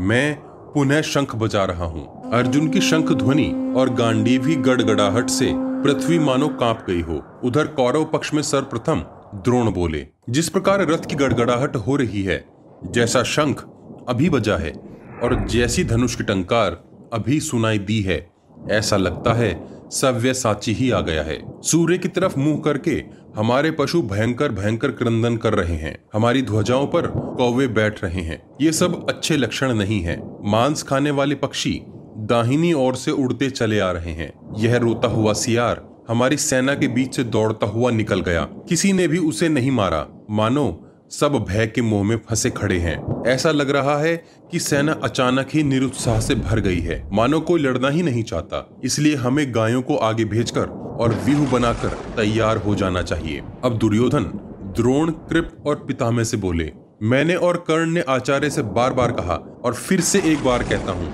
जुए में पराजित होने पर पांडव बारह वर्ष तक वन में रहे और फिर एक वर्ष अज्ञातवास में। यही हम लोगों में निर्णय हुआ था। अभी उनका तेरहवा वर्ष चल रहा है। तो भी विभत्सु अर्थात अर्जुन यहाँ स्वयं लड़ने आ पहुँचा। इस प्रकार अब पांडवों को पुनः बारह वर्ष वन में रहना होगा। किंतु अगर पांडवों को किसी लोभ के कारण उनसे इस अवधि को गिनने में भूल हो गई हो तो उस समय का ठीक ठीक आकलन भीष्म पिता में ही कर सकते हैं। अब दुर्योधन आगे बोलता है किसी विषय के दो पक्ष होने के कारण उसमें संदेह हो ही जाता है।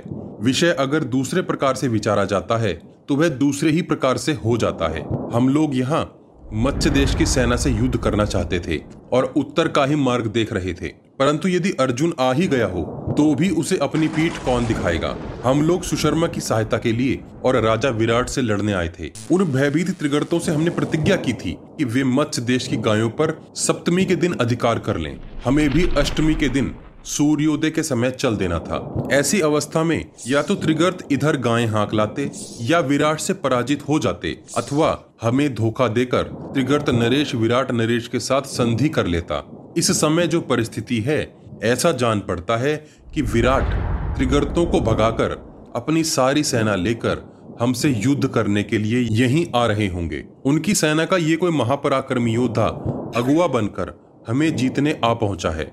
यह भी संभव है कि ये छद्म वेश में स्वयं मत्सराज ही हों। पर अब चाहिए विराट हो या अर्जुन, हमें तो इससे युद्ध करना ही है। न जाने सर्वश्रेष्ठ रति पिता में भीष्म, गुरु द्रोण, गुरु कृप विकर्ण और अश्वत्थामा आदि महारथी वीर इस समय घबराए से चित्त से रथ में क्यों बैठे हैं? हे वीरों, इस समय युद्ध के अतिरिक्त और किसी भी बात से हमारा कल्याण नहीं है। यदि इस समय इंद्र, यम या कोई अन्य महाबली हमसे गोए छीन लेगा, तब भला हस्तिनापुर लौटकर कौन जा सकेगा? इस घोर वन में कोई पैदल सैनिक हमारे बाणों से बच नहीं सकता। किंतु घुड़सवारों के बारे में थोड़ी आशंका है। अब कर्ण अचानक बोले, हे मित्र दुर्योधन आप गुरु द्रोणाचार्य को पीछे कर स्वयं युद्ध का विधान कीजिए। ये द्रोणाचार्य अर्जुन से अधिक प्रेम करते हैं और यहाँ पांडवों का नाम लेकर हमें डरा रहे हैं। और इसी कारण वे अर्जुन को आता देख उसकी प्रशंसा कर रहे हैं। अतः आप स्वयं ऐसी व्यवस्था कीजिए जिससे हमारी सेना हतोत्साहित न हो। कर्ण थोड़े क्रोध में आगे बोलते हैं, इस देश, वन और भूमि से हमारे सैनिक अनभिज्ञ हैं और यहाँ की गर्मी के आदि नहीं हैं। भला घोड़ों की हिन हिनहाट सुनकर कोई कैसे किसी वीर की प्रशंसा कर सकता है? ये तो घोड़ों का स्वभाव ही है। वायु भी सदा ही चलती है, जल भी सदा ही बरसता है, आकाश में बिजली कड़कना भी सही ही माना जाता है। इसमें अर्जुन की प्रशंसा करने की कौन सी बात है? ऐसा लगता है, आचार्य के चित्त में हम सब के प्रति द्वेष और क्रोध भरा हुआ है। आमतौर पर आचार्य पाप रहित, दयालु, बुद्धिमान और हिंसा के विरुद्ध विचार रखते हैं। किंतु जब कोई महान भय का अवसर हो, तब इनसे किसी प्रकार की सलाह नहीं लेनी चाहिए। पंडित लोग, सुंदर महलों, सभाओं और बगीचों में लोगों के बीच बैठकर जब कथा सुनाते हैं, तभी उनकी शोभा होती है। कर्ण आगे बोलते हैं, ऐसा लगता है कि आप में से किसी का मन युद्ध में नहीं लग रहा है। यदि यह मत्स्य देश का राजा हो अथवा स्वयं अर्जुन ही आ गया हो तो भी जिस प्रकार तट समुद्र को रोके रखता है, मैं उसे इसी प्रकार रोकूँगा। मेरे धनुष से छूटकर ये आगे की ओर झुके हुए बाण सर्पों की भांति आगे बढ़ते हैं और अपने लक्ष्य से कभी नहीं चूकते। मेरे हाथों से छूटे हुए सुनहरे पंख और तेज धार वाले बाण अर्जुन को भी इस प्रकार ढक सकते हैं जैसे टिड्डियाँ वृक्ष को ढक लेती हैं। इस प्रकार कर्ण अनेक शब्द अपनी प्रशंसा में कहते रहे। आज मैं अर्जुन को युद्ध में मारकर अपने दिए हुए वचनों के अनुसार दुर्योधन से सरलता से न चुकाए जाने वाले महान ऋण से मुक्त हो जाऊँगा। आज मैं इंद्र के वज्र के समान धनुष को धारण करने वाले अर्जुन को युद्ध में ऐसे भगाऊँगा, जैसे वीर पुरुष हाथी को मशाल से भगाते हैं। मैंने ऋषियों में सर्वश्रेष्ठ परशुराम जी से शस्त्र विद्या सीखी है। उस विद्या और अपने बल के साथ मैं इंद्र से भी युद्ध कर सकता हूँ। सब कौरव रथ में बैठकर आज मेरे युद्ध को देखें। कर्ण अनेकों अनेक बातें बोलते जा रहे थे। उनका जवाब कृपाचार्य ने दिया। वे बोले, हे राधा पुत्र कर्ण युद्ध में ना तो तुम्हें घटनाओं के स्वभाव का ही ज्ञान है और न उन घटनाओं के परिणाम का ही। शास्त्रों ने युद्ध की अनेक नीतियों के बारे में कहा है और प्राचीन ज्ञानी छल कपट आदि नीतियों द्वारा किए गए युद्ध को सर्वाधिक पापमय बताते हैं। जो युद्ध देश और काल के अनुसार होता है, उसी में विजय प्राप्त होती है। किंतु यदि वही युद्ध देश और काल के विपरीत हो तो वह उत्तम परिणामों को देने वाला नहीं होता। समय और काल के अनुसार ही अपने शौर्य को प्रकट करना चाहिए, तभी वह कल्याणकारी होता है। अगर कोई रथ बनाने वाला एक उत्तम रथ का निर्माण कर दे तो एक ज्ञानी उस रथ को लेकर अचानक ही युद्ध करने का निर्णय नहीं कर लेते। अर्जुन के बल और स्वभाव को जानकर हम गुरुओं को ये निश्चय होता है कि हम लोगों में से कोई भी अर्जुन से युद्ध करने योग्य नहीं है। उसने अकेले ही खांडव वन में अग्नि को तृप्त किया था। उस अकेले ने ही पाँच वर्ष तक ब्रह्मचर्य धारण किया था। उस अकेले ने ही सुभद्रा को रथ पर बैठाकर कृष्ण को द्वैरथ युद्ध के लिए ललकारा था। उस अकेले ने ही इस वन में जयद्रथ द्वारा हरी गई द्रौपदी को छुड़ाया था। उस अकेले ने ही अपनी शक्ति और बुद्धि से ही चित्रसेन और गंधर्वों से युद्ध जीता था। वो अकेला ही किरात वेश में आए भगवान शंकर से लड़ा था। उस अकेले ने ही देवताओं से भी अवध्य निवात कवच और कालखज राक्षसों का युद्ध में नाश किया था। हे कर्ण तू बता कि तूने पहले कभी अकेले ऐसा कौन सा कर्म किया है, जो पागल अर्जुन से अकेले युद्ध करने को कहे, उसकी चिकित्सा करनी चाहिए। इस प्रकार कृपाचार्य ने अनेकों बातें कर्ण को कही। कौन मूर्ख अपने गले में शिला बांधकर, समुद्र में कूदकर हाथों से उसे पार करने की इच्छा करेगा? इसमें कैसा पराक्रम है? ये तो उसकी मूर्खता ही है। हम लोगों ने उसे तेरह वर्ष का दुख दिया है। अब वह पिंजरे से छूटे सिंह के समान हम पर टूट पड़ेगा। हम अचानक उसके सामने यहाँ बड़े भारी संकट में पड़ गए हैं। हमारे सभी सैनिक अपना व्यूह बनाकर तैयार हो जाएँ। हे कर्ण मेरा मत है कि द्रोण दुर्योधन भीष्म अश्वत्थामा और तुम हम सब मिलकर ही युद्ध करें। तुम अकेले ही अर्जुन से भिड़ने की भूल मत करो। अगर हम सभी महारथी इकट्ठे हो जाएँ, तो ही हम वज्र धारण करने वाले इंद्र के समान युद्ध करने के लिए आए इस योद्धा से युद्ध कर सकते हैं। विराट नगर में जब अर्जुन कौरवों से लड़ने आगे बढ़ रहा था तब सब कौरव अचरज में थे कि लड़ने के लिए ये अकेला आ पहुँचा महारथी कौन है? इसी बीच पहले गुरु द्रोण ने अपना विश्लेषण बताया। फिर उनकी बात कर्ण ने काटी। तत्पश्चात कर्ण की बात का जवाब गुरु कृपाचार्य जी ने दिया, जो आपने पिछले भाग में देखा। अब आगे अश्वत्थामा बोले, हे कर्ण, अभी तो हम इन गाँवों को जीतकर ना ही मत्स्य देश की सीमा के पार पहुँचे हैं और ना ही हस्तिनापुर ही पहुँचे हैं। और तुम बिना कुछ किए ही अपनी प्रशंसा करने लगे। अनेक युद्धों को जीतकर, अनंत लक्ष्मी को पाकर और शत्रुओं की विशाल सेना को परास्त करने के बाद भी विद्वान पुरुष अपनी प्रशंसा नहीं करते हैं। अग्नि मौन होकर ही सबको जलाती है, सूर्य मौन होकर ही सबको प्रकाश देता है और पृथ्वी भी मौन होकर ही सभी चर और अचर प्राणियों से निर्मित इस जगत को धारण करती है। विद्वानों ने चारों वर्णों के अलग अलग कर्म निश्चित कर दिए हैं। उसी से उन्हें ना तो कोई दोष होता है और धन आदि प्राप्त होता है। भला ऐसा कौन क्षत्रिय होगा जो साधारण मनुष्यों की तरह अत्याचार करके और जुए में जीते गए राज्य से संतुष्ट हो जाए? भला ऐसा कौन सा पुरुष होगा जो छल और कपट से धन जीत कर अपनी प्रशंसा करे? हे कर्ण, जिन पांडवों का सब कुछ कपट में हर लिया गया, उनमें से किसी से तू द्वैरथ में कभी जीता है? इस प्रकार अश्वत्थामा ने अनेकों बातें, दुर्योधन और कर्ण को कही। तुम लोगों ने पांडवों को इस प्रकार नष्ट करने की चेष्टा की, जैसे कोई लोभी चंदन के वृक्ष को काटता है। तुम्हें स्मरण होगा कि जुए के दिन विदुर जी ने क्या कहा था। वे बोले थे कि इस जुए के कारण एक दिन कौरवों का समूल विनाश होगा। मनुष्य हो या जीव जंतु अथवा कीड़े मकोड़े आदि, सब में अपनी अपनी सहनशीलता की सीमा होती है। वे पांडव द्रौपदी के उस दुख और घोर अपमान को कभी क्षमा नहीं करेंगे। अर्जुन ने धृतराष्ट्र के पुत्रों का संहार करने के लिए ही जन्म लिया है, और तू यहाँ बढ़ बढ़ कर अपनी प्रशंसा कर रहा है। कहीं इस बैर का अंत अर्जुन ही न कर दे। यह कुंती पुत्र धनंजय न देवों के, न गंधर्वों के, न असुरों के और न ही राक्षसों के भय से तनिक भी पीछे हटता है। अर्जुन तुमसे अधिक बलवान, इंद्र के समान धनुर्धारी तथा युद्ध में कृष्ण के समान योद्धा है, जो अर्जुन देवों के साथ देवों की विधि से और मनुष्यों के साथ मनुष्यों की विधि से लड़ता है और जो अस्त्रों को समान अस्त्र से ही काटता है, उसके समान कौन पुरुष होगा धर्मवेत्ता लोगों ने कहा है कि पुत्र के बाद शिष्य ही अधिक प्रिय होता है इसी कारण अर्जुन द्रोणाचार्य जी को प्रिय हैं। तुमने जिस प्रकार जुआ खेला था, जिस प्रकार इंद्रप्रस्थ पर अधिकार किया था, जिस बल से द्रौपदी को भरी सभा में घसीटा था आज उसी बल से अर्जुन का सामना करो। अर्थात जब तुम्हें उन अन्यायों को करते समय हमारे सहयोग की आवश्यकता नहीं थी तो आज हमसे सहयोग की आशा क्यों? हे दुर्योधन, तुम्हारा गंधार देशीय मामा क्षत्रिय के धर्म को जानने वाला और छल कपट से युद्ध करने वाला भी आज यहाँ युद्ध करे। गांडीव धनुष पासे नहीं फेंकता, वह तो तीखे और प्रज्वलित बाणों की वर्षा करता है। गांडीव से निकले गिद्ध के पंखों से युक्त बाण पर्वतों को भी विदीर्ण कर देते हैं। बीच में कहीं नहीं रुकते। मृत्यु, यम, पवन और अग्नि, ये सब क्रोध करके भी चाहे शत्रु को जड़ मूल से नष्ट न करें। किंतु क्रुद्ध अर्जुन ने तो आज तक किसी को शेष नहीं छोड़ा और ना ही छोड़ेगा। आचार्यों की इच्छा हो तो वे युद्ध करें।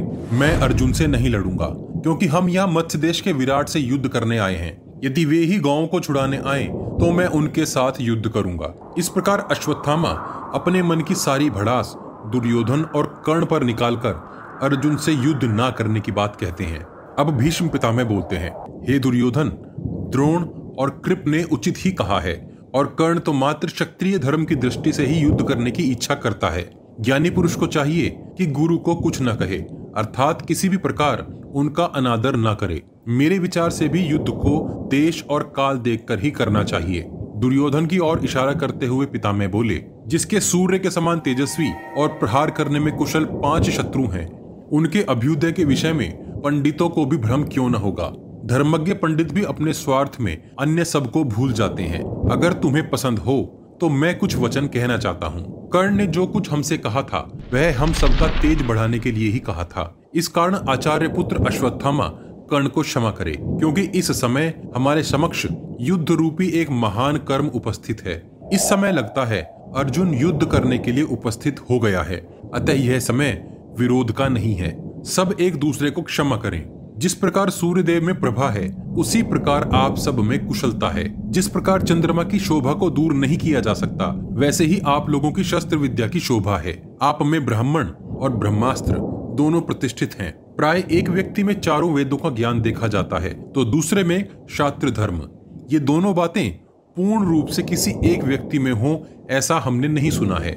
केवल भरतवंशियों में आचार्य कृप, द्रोण और अश्वत्थामा में ही ये दोनों शक्तियाँ हैं। अर्थात ब्रह्म बल और छात्र बल इनके सिवा और कहीं ऐसा समावेश नहीं है। इसलिए आचार्य पुत्र अश्वत्थामा, यह समय पारस्परिक विरोध का नहीं है। महात्मा पंडितों ने सेना के जो दोष गिनाए हैं, उनमें भेद ही सबसे मुख्य दोष है। आपसी फूट सबसे भयंकर दोष है।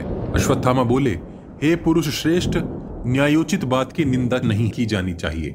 आचार्य ने पांडवों पर पूर्व काल में हुए अन्यायों का स्मरण करके रोष पूर्वक बात कही थी, न ही सेना में भेद उत्पन्न करने के लिए।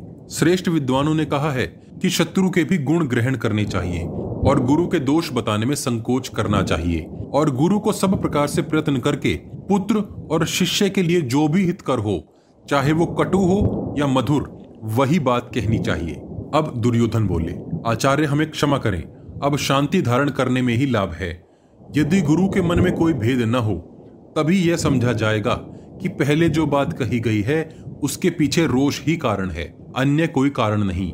इस प्रकार दुर्योधन ने आगे बढ़कर कर्ण, भीष्म और दोनों आचार्यों से क्षमा मांगी। अब द्रोण बोले, शांतनु पुत्र भीष्म जी ने जो पहले बात कही थी, मैं उसी से प्रसन्न हो गया था। अब हमें अपने कर्तव्यों का निर्वहन करना चाहिए। भीष्म जी की ओर इशारा करते हुए द्रोण बोले, आप ऐसी नीति का निर्धारण कीजिए, जिससे सैनिकों के मध्य दुर्योधन को कोई छू ना सके।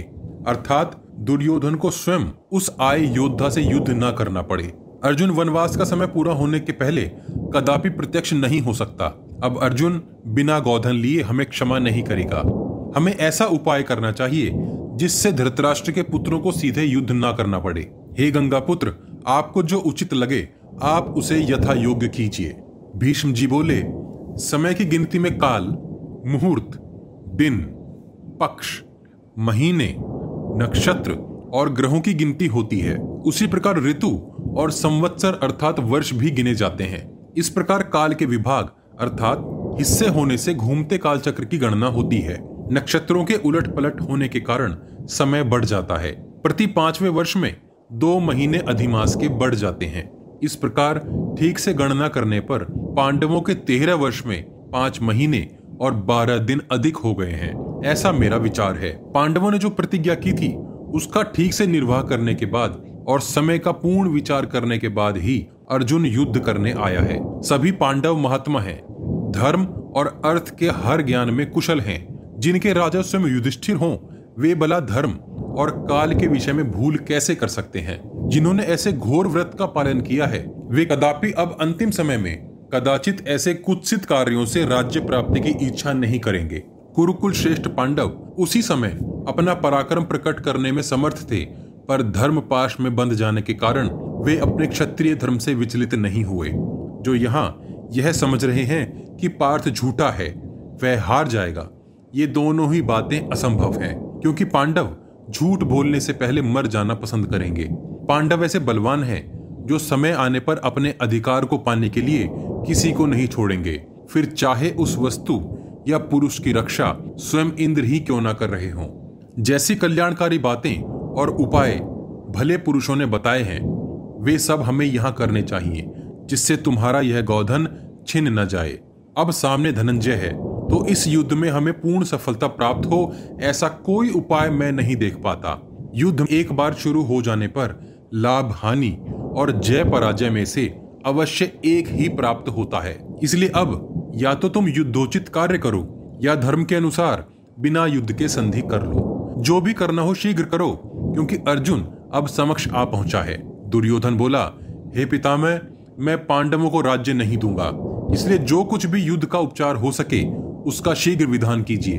भीष्म बोले, हे कुरुनंदन, इस समय जो सम्मति है उसके हिसाब से इस सेना के चार भाग कर देने चाहिए। एक चौथाई भाग को लेकर तुम हस्तिनापुर चले जाओ। दूसरा चौथाई भाग गाँवों को घेरकर हस्तिनापुर को जाए। बाकी दो भागों को पृथक पृथक कर हम अर्जुन से लड़ेंगे। उसकी सहायता के लिए चाहे अब मत्स्यराज विराट आए या साक्षात इंद्र, कोई बात नहीं। आचार्य सेना के बीच में रहें, अश्वत्थामा बाई तथा शरदवान पुत्र बुद्धिमान कृपाचार्य दाहिनी ओर से सेना की रक्षा करें। सूतपुत्र कर्ण, सबसे उत्तम योद्धाओं के साथ सेना के अग्रभाग में खड़े हों और मैं सेना के पिछले भाग में रहकर सबकी रक्षा करूँगा। विराट युद्ध में अब पिता में भीष्म ने सेना का व्यूह निर्माण किया। सभी प्रमुख योद्धाओं को उनका स्थान बताकर सेना को वज्र गर्भ के साथ अर्धचंद्राकार मंडल व्यू में व्यवस्थित किया और स्वयं सबसे पीछे के स्थान पर स्थित हो गए।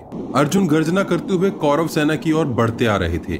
कौरवों ने दूर से अर्जुन के ध्वज का ऊपरी भाग देखा और गांडीव का घोर शब्द भी सुना। ये सब देखकर द्रोण ये वचन बोले, अर्जुन के ध्वज का ऊपरी भाग दूर से ही दिखने लगा है और उस ध्वज पर वानर भी मानो ध्वनि उत्पन्न करता इधर ही आ रहा है। तभी अर्जुन ने गुरु द्रोण की ओर बाण छोड़े, जिन्हें देखकर द्रोण बोले, ये देखो, अर्जुन के दो बाण मेरे पैरों में आकर गिरे हैं और अन्य दो बाण मेरे कानों को छूकर निकल गए हैं। इसका तात्पर्य है कि वनवास से मुक्त हुआ अर्जुन मुझे प्रणाम कर रहा है और साथ ही युद्ध करने की आज्ञा भी मांग रहा है। अर्जुन, उत्तर कुमार से बोला, हे सारथी, सेना मेरे बाणों की मार के सामने आ चुकी है। रथ रोको, ताकि मैं देख सकूँ कि इस सेना में वह कुरुकुल कलंक, दुर्योधन कहाँ खड़ा है। इन सब कौरवों से युद्ध करके भला क्या लाभ? उस महाअभिमानी दुर्योधन के हारने से ये सब स्वयं ही हार जाएँगे। ये देखो, इधर गुरु द्रोण खड़े हैं, इधर उनके पुत्र अश्वत्थामा हैं, वे दूर पिता में भीष्म खड़े हैं, उधर गुरु कृपाचार्य तो सबसे आगे कर्ण खड़े हैं। किंतु यहाँ से मुझे दुर्योधन कहीं दिख नहीं रहा है। मुझे संदेह हो रहा है कि अपने जीवन से अत्यंत प्रेम करने वाला वह दुर्योधन दक्षिण मार्ग से भागा जा रहा होगा। हे विराट पुत्र, तुम इस सेना को छोड़ रथ को शीघ्र दुर्योधन की दिशा में ले चलो। मैं वहीं चलकर उससे ही युद्ध करूँगा, क्योंकि इन महारथियों से निप्रयोजन युद्ध करने से भला क्या लाभ? दुर्योधन को जीतकर और गाँवों को लेकर हम शीघ्र विराट नगर लौट जाएँगे। ऐसा सुनकर विराट पुत्र ने यत्न पूर्वक उन वेगवान अश्वों को कौरवों की सेना से बचाकर उधर हाँक लिया, जिधर दुर्योधन की टुकड़ी जा रही थी। कुछ दूर जाकर उत्तर ने उन अश्वों को और वेग से चलाया। अर्जुन को इस प्रकार जाते देख कौरव तुरंत समझ गए।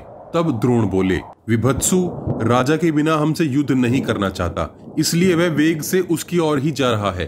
अतः हम सब उसका पीछा करें। इस गौधन का क्या प्रयोजन रह जाएगा? अगर दुर्योधन ही अर्जुन रूपी जल में नाव के समान डूब जाएगा, अर्थात अर्जुन दुर्योधन को मार डालेगा। कुछ समय में ही वेगवान अश्वों से बंधा अर्जुन का रथ दुर्योधन के सामने जा पहुँचा और टिड्डी दल की भांति अर्जुन के बाण आकाश में छा गए। ऐसा लगा बानो अचानक अंधेरा हो आया हो। वे सब योद्धा स्वाभिमानी थे। किसी ने भी वहाँ से भागने की इच्छा नहीं की। इसके विपरीत, कुछ सैनिक अर्जुन की प्रशंसा करने लगे। अर्थात, सैनिक अपने राजकुमार को वहाँ देखकर कुछ क्षण के लिए हर्षित हुए। तब अर्जुन ने धनुष पर एक टंकार दी और रोंगटे खड़े कर देने वाला अपना शंख बजाया तथा रथ पर बैठे अमानुष भूतों को गर्जना करने की आज्ञा दी। इतने शोर को सुन अनेक दिशाओं में दौड़ रही गायें अपनी पूंछ फटकाती हुई दक्षिण दिशा से नगर की ओर भागने लगी।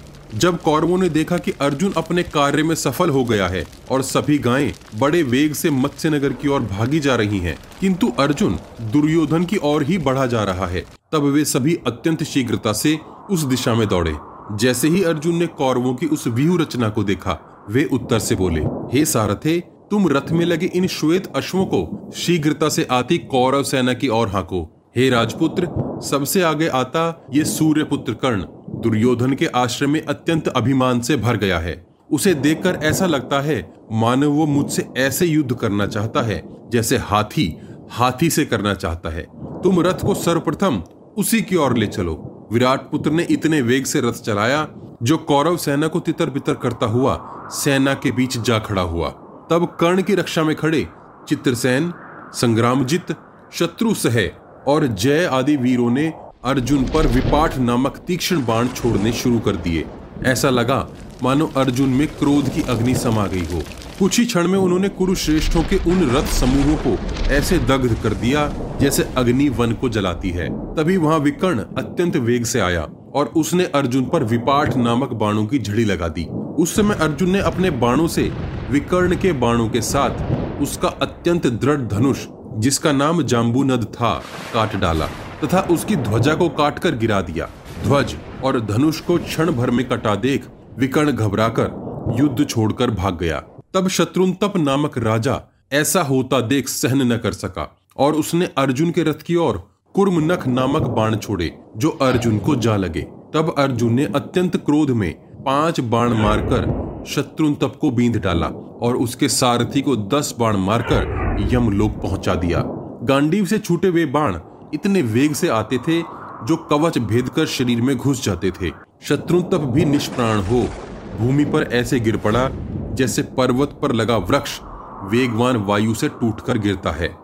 इस अतिरथी योद्धा को इस प्रकार मरता देख कौरव सेना के वीर योद्धा भय से कांपने लगे। इस प्रकार उत्तम वेश धारण किए, सुवर्ण तथा लोह से बने कवच पहने अनेकों वीर अर्जुन द्वारा पराजित होकर युद्ध भूमि में गिरने लगे। अनेक योद्धाओं को मारकर अर्जुन युद्ध भूमि में ऐसे घूमने लगा, जैसे ग्रीष्म ऋतु में अग्नि वन को जलाते हुए सब और फैल जाती है। तभी लाल घोड़ों वाले रथ में बैठकर अपने सामने आए कर्ण के भाई संग्राम जित के अश्वों को अर्जुन ने मार डाला और एक बाण से उसके मस्तक को धड़ से अलग कर दिया। अपने भाई संग्राम जित को अपनी आँखों के सामने मरता देख विकर्तन पुत्र अर्थात सूर्य पुत्र कर्ण अत्यंत कुपित हो गए और उन्होंने अर्जुन तथा उत्तर पर धावा बोल दिया। ऐसा लगा मानो कोई गजराज पर्वत शिखर से भिड़ने चला हो। कर्ण ने शीघ्र ही अर्जुन के शरीर में बारह बाण मारे, जिससे अर्जुन घायल हो गए और अपने बाणों से उत्तर कुमार और उनके अश्वों को भी घायल कर दिया, जिस प्रकार एक हाथी दूसरे हाथी की टक्कर से अत्यंत कुपित हो जाता है, वैसे ही क्रुद्ध अर्जुन ने अपने तुणीर से अत्यंत तीक्ष्ण बाण निकाले और गांडीव को कान तक खींचकर सूर्यपुत्र कर्ण की ओर चलाना प्रारंभ किया। कर्ण और अर्जुन के युद्ध को देखने के लिए सभी सैनिक दर्शकों की भांति खड़े हो गए। अपने अपराधी कर्ण को सामने देखकर पांडु नंदन की क्रोध अग्नि भड़क उठी। अर्जुन ने बाणों की वर्षा शुरू कर दी और उन्होंने क्षण भर में कर्ण के रथ को अपने बाणों से ढक दिया। कर्ण के आसपास खड़े रथी योद्धा उनसे घायल हो चिल्लाने लगे। तब महामना कर्ण ने बाण समूह उत्पन्न किए और अर्जुन की भुजाओं से छोड़े गए तीक्ष्ण बाण वहीं काट डाले। कर्ण में उत्साह समा गया और वे बारंबार प्रत्यंचा खींचकर वहाँ धनुष की टंकार फैलाने लगे। वहाँ खड़े योद्धा भी कर्ण की जय जयकार करने लगे तथा शंख नगाड़े बजाने लगे। उधर अर्जुन भी गांडीव की टंकार उत्पन्न कर रहे थे। मानो चारों दिशाओं को चुनौती दे रहे हों। तभी अर्जुन, भीष्म, द्रोण और कृप की ओर देखते हुए, मुस्कुराते हुए कर्ण पर बाण छोड़ने लगे। यह देख कर्ण ने भी जवाब में बाणों की झड़ी लगा दी। दोनों एक दूसरे को बाणों से ढकने लगे। वे दोनों बाणों के बीच से बारंबार उदित होने लगे। जैसे बादलों के मध्य सूर्य बार बार उदित होता है। कर्ण को अर्जुन का पराक्रम असह्य होने लगा और उन्होंने युद्ध कला के एक कौशल, आशुकारिता का परिचय दिया। आशुकारिता अर्थात अत्यंत शीघ्रता से बाण छोड़ने की कला और अर्जुन के घोड़ों को बींध डाला। फिर तीन बाण उत्तर कुमार पर और तीन बाणों से ध्वज को छेद डाला। कर्ण का ऐसा पराक्रम देख अर्जुन एक सोए हुए सिंह के समान जाग उठे और उन्होंने अति मानुष पराक्रम प्रकट किया।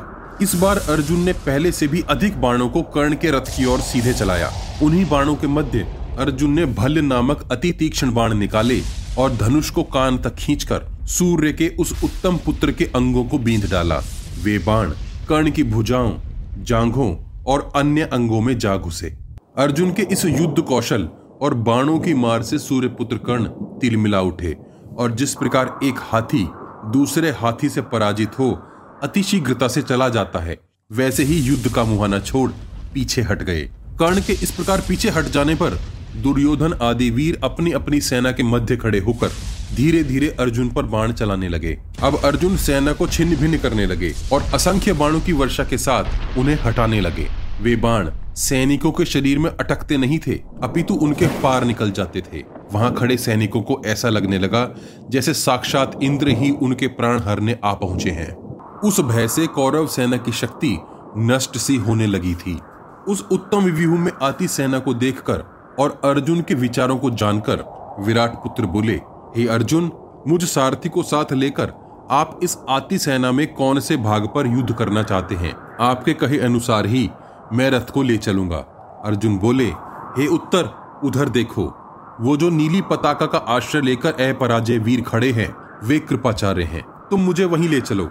आज मैं उन्हें अपनी धनुर्विद्या दिखाऊँगा। उधर देखो, जिनकी ध्वजा पर स्वर्ण रंग का सुंदर कमंडल बना है, वे सभी शस्त्रधारियों में श्रेष्ठ गुरु द्रोणाचार्य जी का रथ है। हे वीर, तुम प्रसन्न मन से तथा मन में वैर भाव न रखकर उनकी प्रदक्षिणा करो। यही सनातन धर्म है।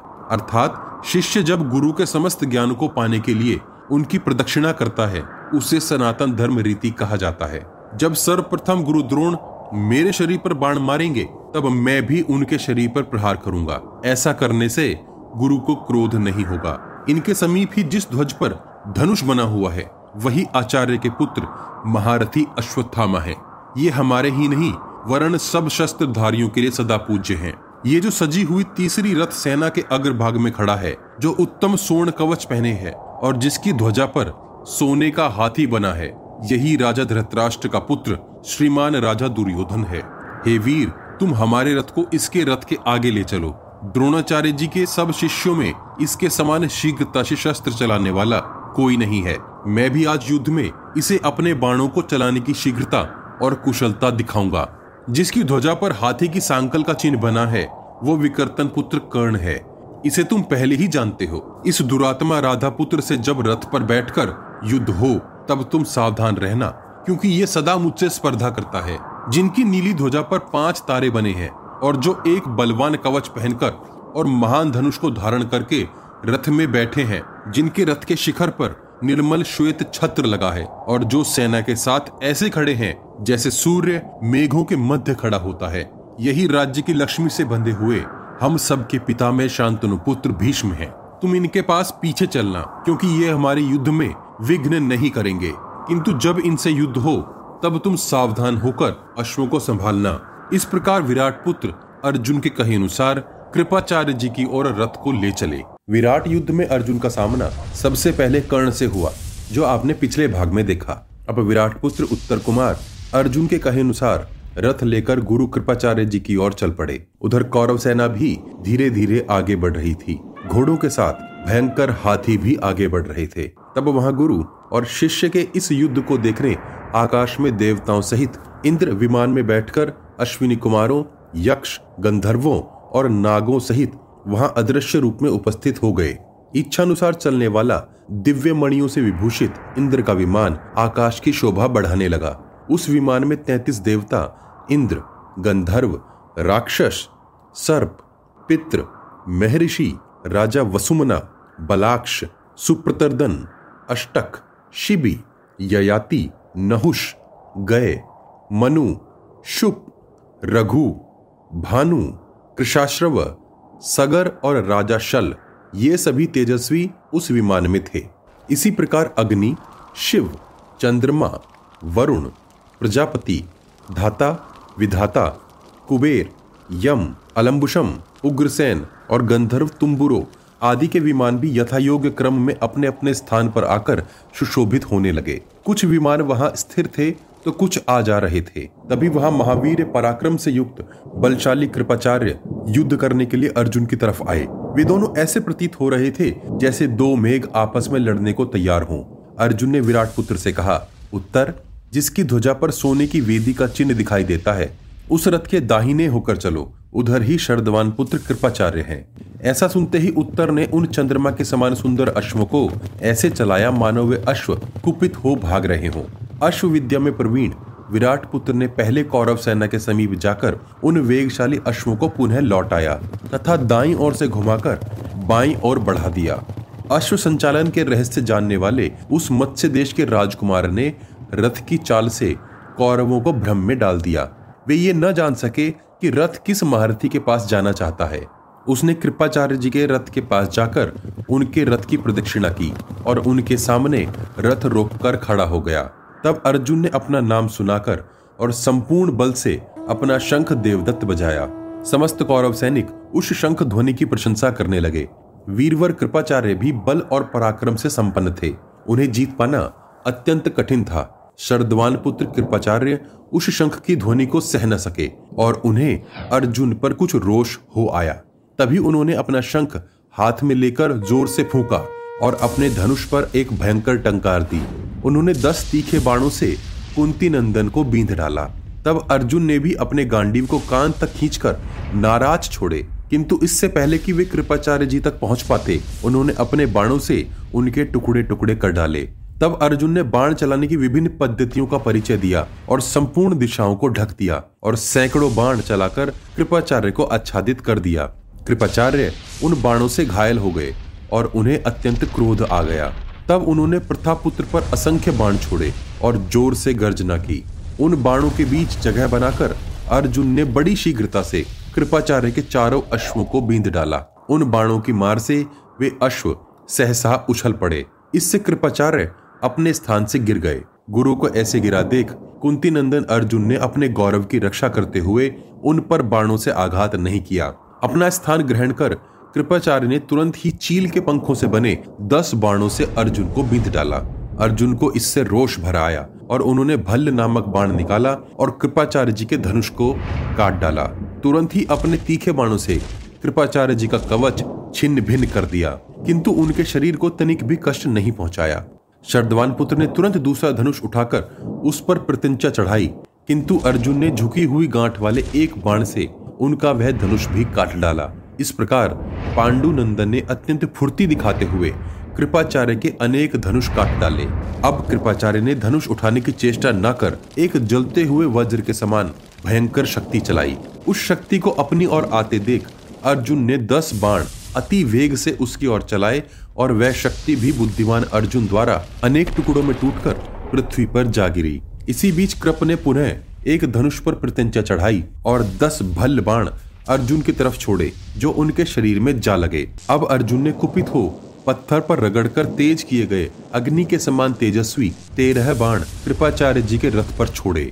एक बाण से उनके रथ का जुआ काट डाला, चार बाणों से उनके चारों घोड़े मार डाले, छठे बाण से उनके सारथी का सर धड़ से अलग कर दिया। तीन बाणों से रथ के तीनों वेणु, दो से रथ का धुरा और बारहवें बाण से उनकी ध्वजा को काट डाला और हँसते हुए तेरहवें बाण से कृपाचार्य जी की छाती में चोट पहुंचाई।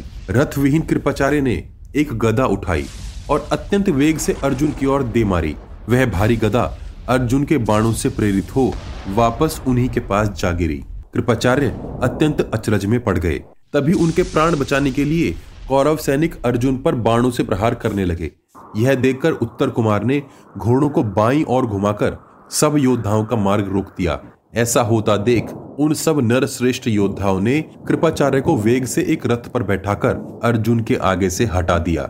अर्जुन बोले, जिस ध्वज पर अग्नि के समान तेजस्वी सोने की वेदी और कमंडल दिखाई दे रहा है, वहीं मुझे आचार्य द्रोण की सेना के पास ले चलो, जिनके रथ में सभी तरह से निपुण बड़े बड़े अच्छी तरह भार ढोने वाले सुंदर, लाल घोड़े जूते हैं। वे ही महाबाहु, महातेजस्वी बल से युक्त, सब लोकों में विख्यात, प्रतापी द्रोणाचार्य हैं। ये बुद्धि में शुक्र के समान है, तथा नीति में बृहस्पति के समान है। वेद विद्या और ब्रह्मचर्य इनमें निवास करते हैं। संहार की विद्या से युक्त सभी दिव्य अस्त्र और समस्त धनुर्विद्या इनमें पूर्ण निवास करते हैं। इनमें क्षमा, दम, अर्थात इंद्रियों को वश में करना, सत्य आर्न संशय अर्थात सबसे यथा योग्य दयापूर्ण व्यवहार करना और कोमलता सहित अनेक सद्गुण विराजते हैं। हे उत्तर, मेरे रथ को शीघ्र उनके आगे ले चलो। मैं अब इनसे युद्ध करना चाहता हूँ। अर्जुन के ऐसे वचन सुनकर उत्तर ने रथ को द्रोणाचार्य जी की ओर हाँक दिया। द्रोणाचार्य ने भी अपने रथ को अर्जुन के रथ की ओर ऐसे दौड़ाया जैसे कोई मतवाला हाथी दौड़ता है। द्रोण ने नगाड़ों के समान ध्वनि करने वाला अपना शंख बजाया। पल भर में गुरु और शिष्य आपस में भिड़ने पहुँच गए। तब हर्ष से युक्त होकर महारथी अर्जुन द्रोण के रथ के पास जा पहुँचे और उन्हें प्रणाम कर मधुर शब्दों में द्रोण से बोले, हे आचार्य, हम लोगों ने बहुत दिन तक शत्रुओं से प्रतिशोध लेने के लिए वनवास झेला है। इसलिए हे अविजेय, आपका हमारे ऊपर इस प्रकार क्रोध करना उचित नहीं है। हे निष्पाप, मेरा निश्चय है कि जब तक आप मुझ पर प्रथम प्रहार नहीं करेंगे, मैं भी आप पर प्रहार नहीं करूँगा। इसलिए आप ही पहले मेरे ऊपर बाण छोड़िए। ऐसे वचन सुनकर द्रोण ने बिना विलंब के अर्जुन पर 21 बाण चलाए। किंतु कुशल अर्जुन ने उन्हें बीच में ही काट डाला। तब द्रोण ने शीघ्रतापूर्वक बाण चलाने की कला से अर्जुन के रथ को बाणों से ढक दिया। मानो वे अर्जुन को उकसा रहे हों। अर्जुन ने उनके बीच जगह बनाते हुए बाण चलाए। वे दोनों सुप्रसिद्ध कर्म करने वाले। दोनों ही वेग में वायु के समान। दोनों ही दिव्यास्त्रों को जानने वाले, दोनों ही उत्तम तेजस्वी योद्धा, दोनों अपने बाणों के जाल से राजाओं को भी मोहित करने वाले थे। उनकी युद्ध शैली को देख सभी योद्धा आश्चर्यचकित हुए जा रहे थे। वे बोले, अर्जुन को छोड़कर भला द्रोणाचार्य से कौन युद्ध कर सकता है? ये क्षत्रिय धर्म भी कितना कठिन है, जिसके कारण एक शिष्य को गुरु से भी युद्ध करना पड़ रहा है। दोनों ने ही बाणों के समूह से आकाश को ढक दिया। द्रोणाचार्य जी का धनुष सोने की पीठ वाला था। उन्होंने ऐसे बाण चलाए जो सूर्य की आभा को भी आच्छादित कर देते थे। जैसे मेघ वर्षा कर पर्वत पर वार करते हैं, वैसे ही गुरु द्रोण ने महावेगशाली बाणों से अर्जुन को विद अर्थात घायल कर डाला। तब अर्जुन ने अपने दिव्य गांडीव से सुनहरे किंतु विचित्र बाण छोड़कर भारद्वाज पुत्र द्रोणाचार्य के सब बाणों को काट डाला। अर्जुन को इतनी शीघ्रता से बाण चलाते देख सबको अति आश्चर्य हुआ। अर्जुन रथ को शीघ्रता से घुमाते हुए बाणों की वर्षा करने लगे, जिससे गुरु द्रोण के अनेक बाण विफल होने लगे। ये देख गुरु द्रोण ने आकाश को मानो बाणों से ढक दिया। उनके जवाब में अर्जुन ने अनेक बाणों को नष्ट किया और इस बार अर्जुन ने अपने बाणों से अंधकार सा उत्पन्न कर दिया। उन बाणों के बीच द्रोण अत्यंत शोभा पाने लगे। उन्होंने अपने बलशाली धनुष पर उत्तम बाण समूहों का संधान किया और चार समूहों से अर्जुन के बाणों को काट डाला। वहाँ ऐसी आवाज़ होने लगी जैसे बाँस के जलते समय चटकने की आवाज़ आती है। तब द्रोण ने सोने के पंखों वाले और झुकी हुई गांठ वाले बाण समूहों को अपने धनुष पर प्रकट किया। वे बाण समूह एक दूसरे से ऐसे सटकर चले जैसे वे अत्यंत विशाल बाण हों। उन दोनों का युद्ध भयंकर होता जा रहा था। जैसे दो हाथी अपने अग्रभाग के दांतों से एक दूसरे पर प्रहार करते हैं, वैसे ही दोनों एक दूसरे को अपने बाणों से घायल करने लगे। वे दोनों पृथक पृथक दिव्यास्त्रों से धर्म युद्ध सा कर रहे थे। द्रोण तीक्ष्ण बाण चलाते, अर्जुन उन्हें वैसे ही तीक्ष्ण बाणों से काट देते।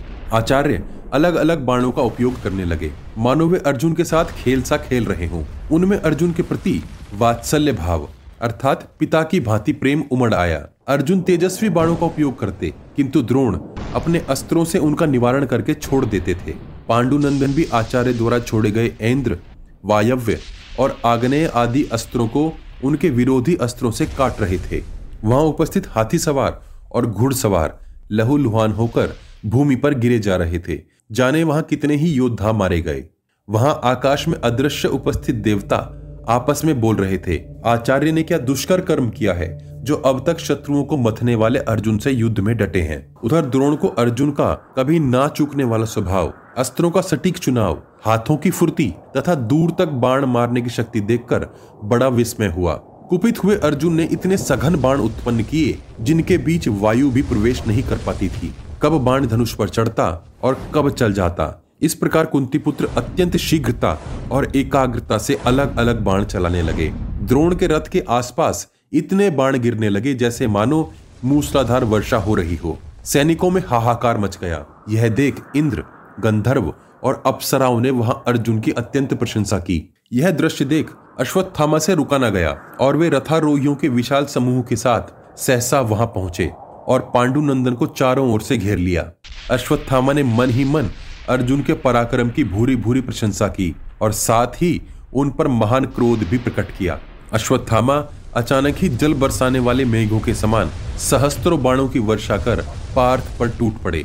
इस प्रहार से अर्जुन ने अपना रथ अश्वत्थामा की ओर घुमाया और अत्यंत घायल आचार्य को वहाँ से जाने का अवसर दे दिया, जिनके कवच और ध्वज भी छिन्न भिन्न हो चुके थे और वे युद्ध भूमि में पीछे हट गए। विराट पर्व में जब अर्जुन से युद्ध में गुरु कृपाचार्य और गुरु द्रोणाचार्य पीछे हट गए, तब अश्वत्थामा ने अर्जुन को चारों तरफ़ से घेर लिया और उन पर बाण वर्षा शुरू कर दी।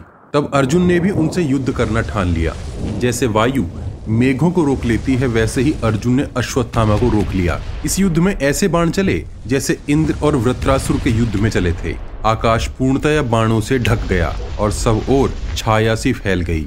दोनों के बाण टकराकर भूमि पर ऐसे चट चट की आवाज़ करते, जैसे जलते हुए बाँस करते हैं। अर्जुन ने अपने बाणों से अश्वत्थामा के अश्वों को अत्यंत घायल सा कर दिया।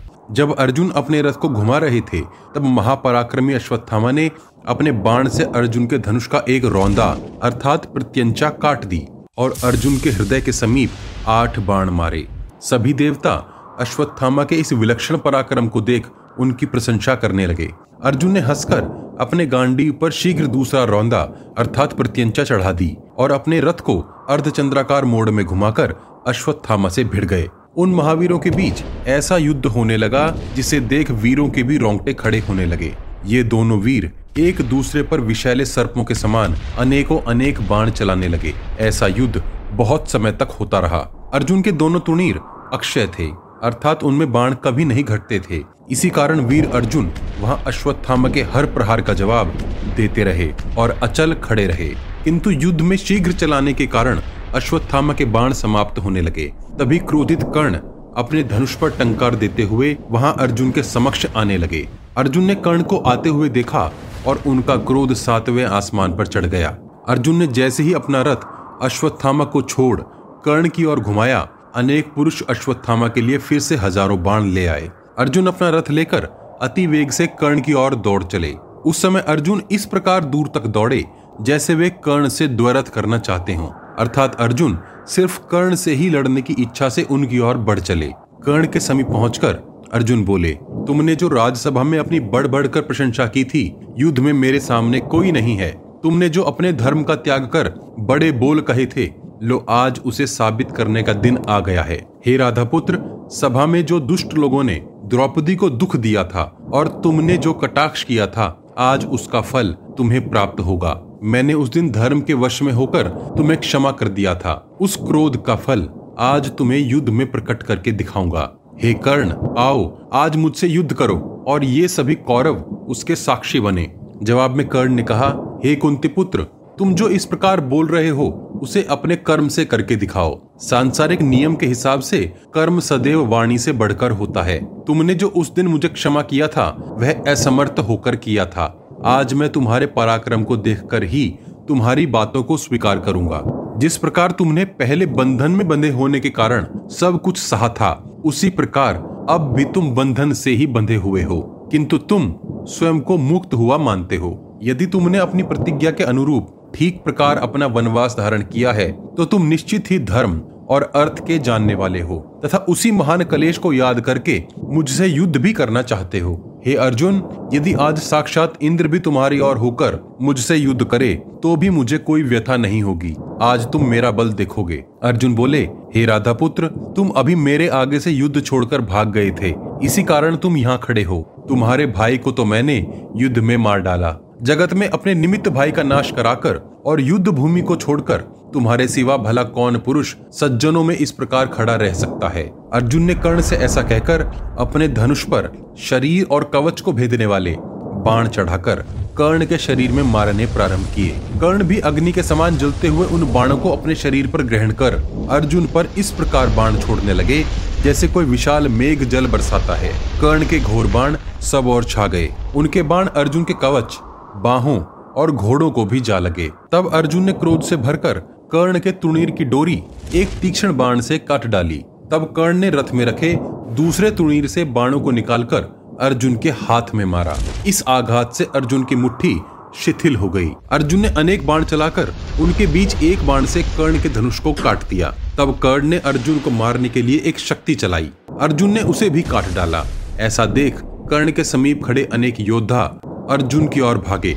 अर्जुन ने तत्काल सबको यमलोक पहुँचा दिया। तदनंतर अर्जुन ने अपने बाणों को कान तक खींचकर छोड़ा और उनसे कर्ण के घोड़े अत्यंत घायल हो पृथ्वी पर गिर पड़े। वीरवान महाबाहु, कुंती पुत्र ने एक जलता हुआ तीक्ष्ण बाण कर्ण की छाती में मारा, जो उनके कवच को काटकर भीतर जा लगा। उससे कर्ण को ऐसी मूर्छा आई कि उन्हें कुछ भी भान न रहा। चंद क्षणों में ही जैसे ही कर्ण को चेतना आई, वे युद्ध भूमि को छोड़कर उत्तर दिशा की ओर निकल गए। यह देख अर्जुन और उत्तर कुमार दोनों ने ज़ोर से सिंहनाद किया। तब अर्जुन ने उत्तर से कहा, हे सारथी, तुम मुझे अब उस सेना की ओर ले चलो, जिनकी ध्वजा पर स्वर्ण में ताड़ का वृक्ष बना है। उस रथ में हम सबके पिता में शांतनुपुत्र भीष्म जी बैठे हैं। वे भी मेरे साथ युद्ध की इच्छा से ही वहाँ खड़े हैं। हे उत्तर, उनका दर्शन देवताओं के समान है।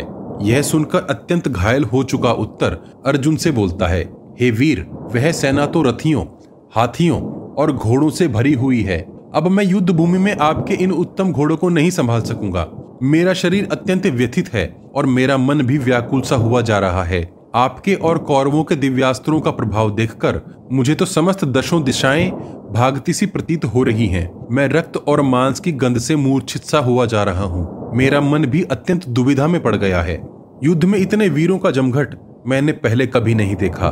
हाथियों की चिंगाड़, शंखों के नाद और गदाओं की टकराहट से मेरा चित्त मोहित हुआ जा रहा है। मेरी श्रवण शक्ति और स्मरण शक्ति दोनों जवाब दे चुकी हैं। गांडीव की टंकार और उससे छूटे हुए बाण से मेरी आँखें चौंधिया रही हैं और हृदय फटा जा रहा है। आपका शरीर भी अत्यंत घायल है, किंतु फिर भी आपकी भुजाओं से लगातार बाण चल रहे हैं। यह देखकर मुझे भय लग रहा है। हे वीर, मुझे तो यह पृथ्वी भी कांपती सी जान पड़ रही है। इस समय मुझमें इतनी शक्ति नहीं कि आपके इन अश्वों को संभाल सकूँ। अर्जुन बोले, हे नरश्रेष्ठ, इस प्रकार व्याकुल न हो। खुद को संभालो।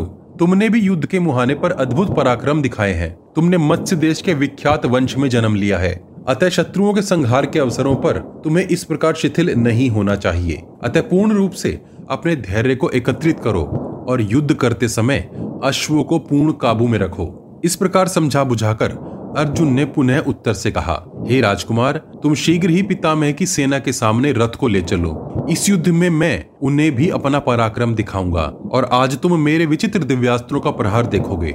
आज सारी शत्रु मंडली यह अनुमान लगाती रह जाएगी कि ये अर्जुन किस हाथ से बाण चला रहा है, दाहिने हाथ से या बाहिने हाथ से।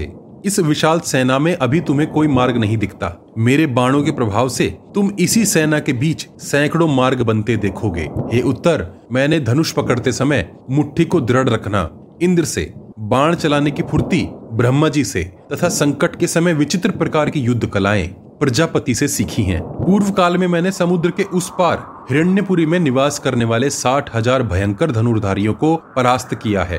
कौरवों की इस सेना में पैदल सैनिक घास फूस के समान है, ध्वज वृक्ष के समान और मात्र रथ ही सिंहों के समान है। हे उत्तर मैंने भगवान रुद्र से रुद्रास्त्र, वरुण से वरुणास्त्र की शिक्षा प्राप्त की है। साक्षात इंद्र से मैंने वज्र आदि दिव्यास्त्र प्राप्त किए हैं। मैं इस सेना को अकेला ही उजाड़ डालूँगा। अतः तुम अपना भय त्याग कर मेरे कहे का पालन करो। जैसे ही अर्जुन ने पितामह की दिशा में प्रवेश किया, भीष्म ने बिना घबराहट अर्जुन को वहीं रोक दिया। अर्जुन ने एक बाण भीष्म जी की ध्वजा की ओर चलाया और उसे जड़ से काट डाला। इससे पहले कि भीष्म जी से युद्ध आगे बढ़ता, दुशासन ने विराट पुत्र के शरीर में एक बाण मारा और दूसरा अर्जुन की छाती में। अर्जुन ने मुड़कर अति तीव्रता से चौड़ी धार वाले एक बाण से दुशासन का धनुष काट दिया और पाँच बाण दुशासन की छाती में दे मारे। अर्जुन के बाणों से पीड़ित हो दुशासन युद्ध छोड़कर भाग गया। तभी विकर्तन ने सीधे जाने वाले बाणों से अर्जुन पर वार किया। अर्जुन ने एक बाण उसके ललाट पर मारा। विकर्ण उसके लगते ही रथ से गिर गया। उसी समय दुस्सह और विविंशति अर्जुन की ओर दौड़े। अपने भाई का बदला लेने के लिए दोनों एक साथ अर्जुन पर बाण चलाने लगे। उसी समय अर्जुन ने एक ही बार में दो बाणों से दोनों को व्याकुल कर दिया और अनेक बाण चलाकर उनके घोड़ों को मार डाला। उनके सेवक उन्हें दूसरे रथों पर उठाकर ले गए। विराट युद्ध में जब अर्जुन ने कर्ण, गुरु कृपाचार्य, गुरु द्रोणाचार्य, अश्वत्थामा, पिता में भीष्म इत्यादि योद्धाओं से अलग अलग युद्ध कर लिया, किंतु वे किसी के बस में नहीं आए, तब अंत में वे सब महारथी एक साथ एकत्रित होकर अर्जुन से युद्ध करने के लिए आगे बढ़े। तब अत्यंत आत्मशक्ति वाले अर्जुन ने अपने कभी न समाप्त होने वाले बाणों के जाल से उन सब वीरों को इस प्रकार ढक दिया, जैसे कोहरे से पर्वत ढक जाते हैं। वहाँ हाथियों की चिंगाड़, अश्वों की हिनहिनाहट, रणभेरियों के नाद और शंखों के महान शब्द सब दिशाओं में गूंजने लगे।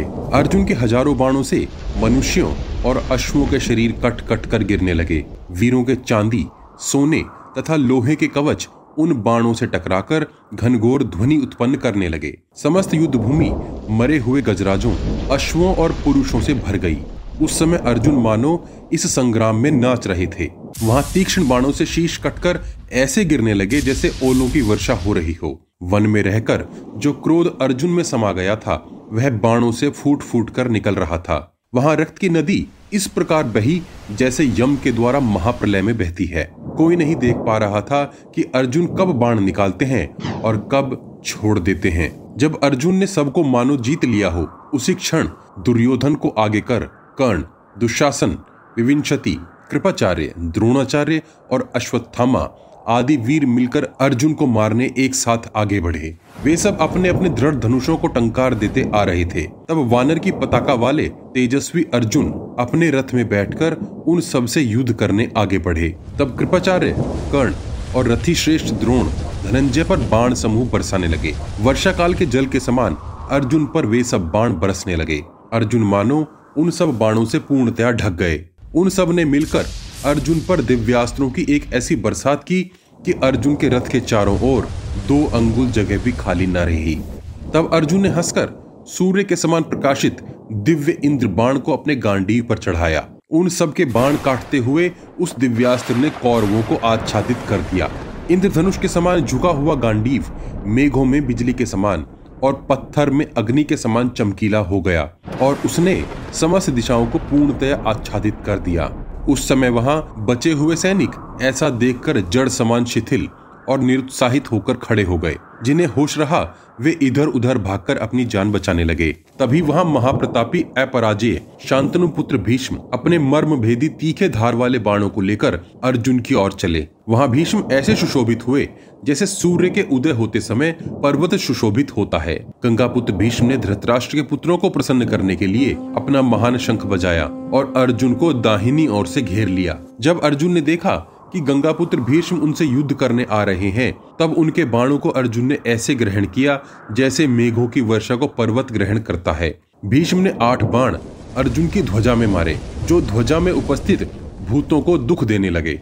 तब अर्जुन ने अपने एक विशाल बाण से भीष्म जी के रथ पर लगे छत्र को काट डाला और वह छत्र भूमि पर जा गिरा। अर्जुन ने भीष्म जी के रथ के घोड़ों तथा उनके समीप खड़े पार्श्व रक्षकों को बाणों से विद्ध कर दिया। अर्जुन और पिता में भीष्म के बीच भयंकर और रोंगटे खड़े कर देने वाला युद्ध होने लगा।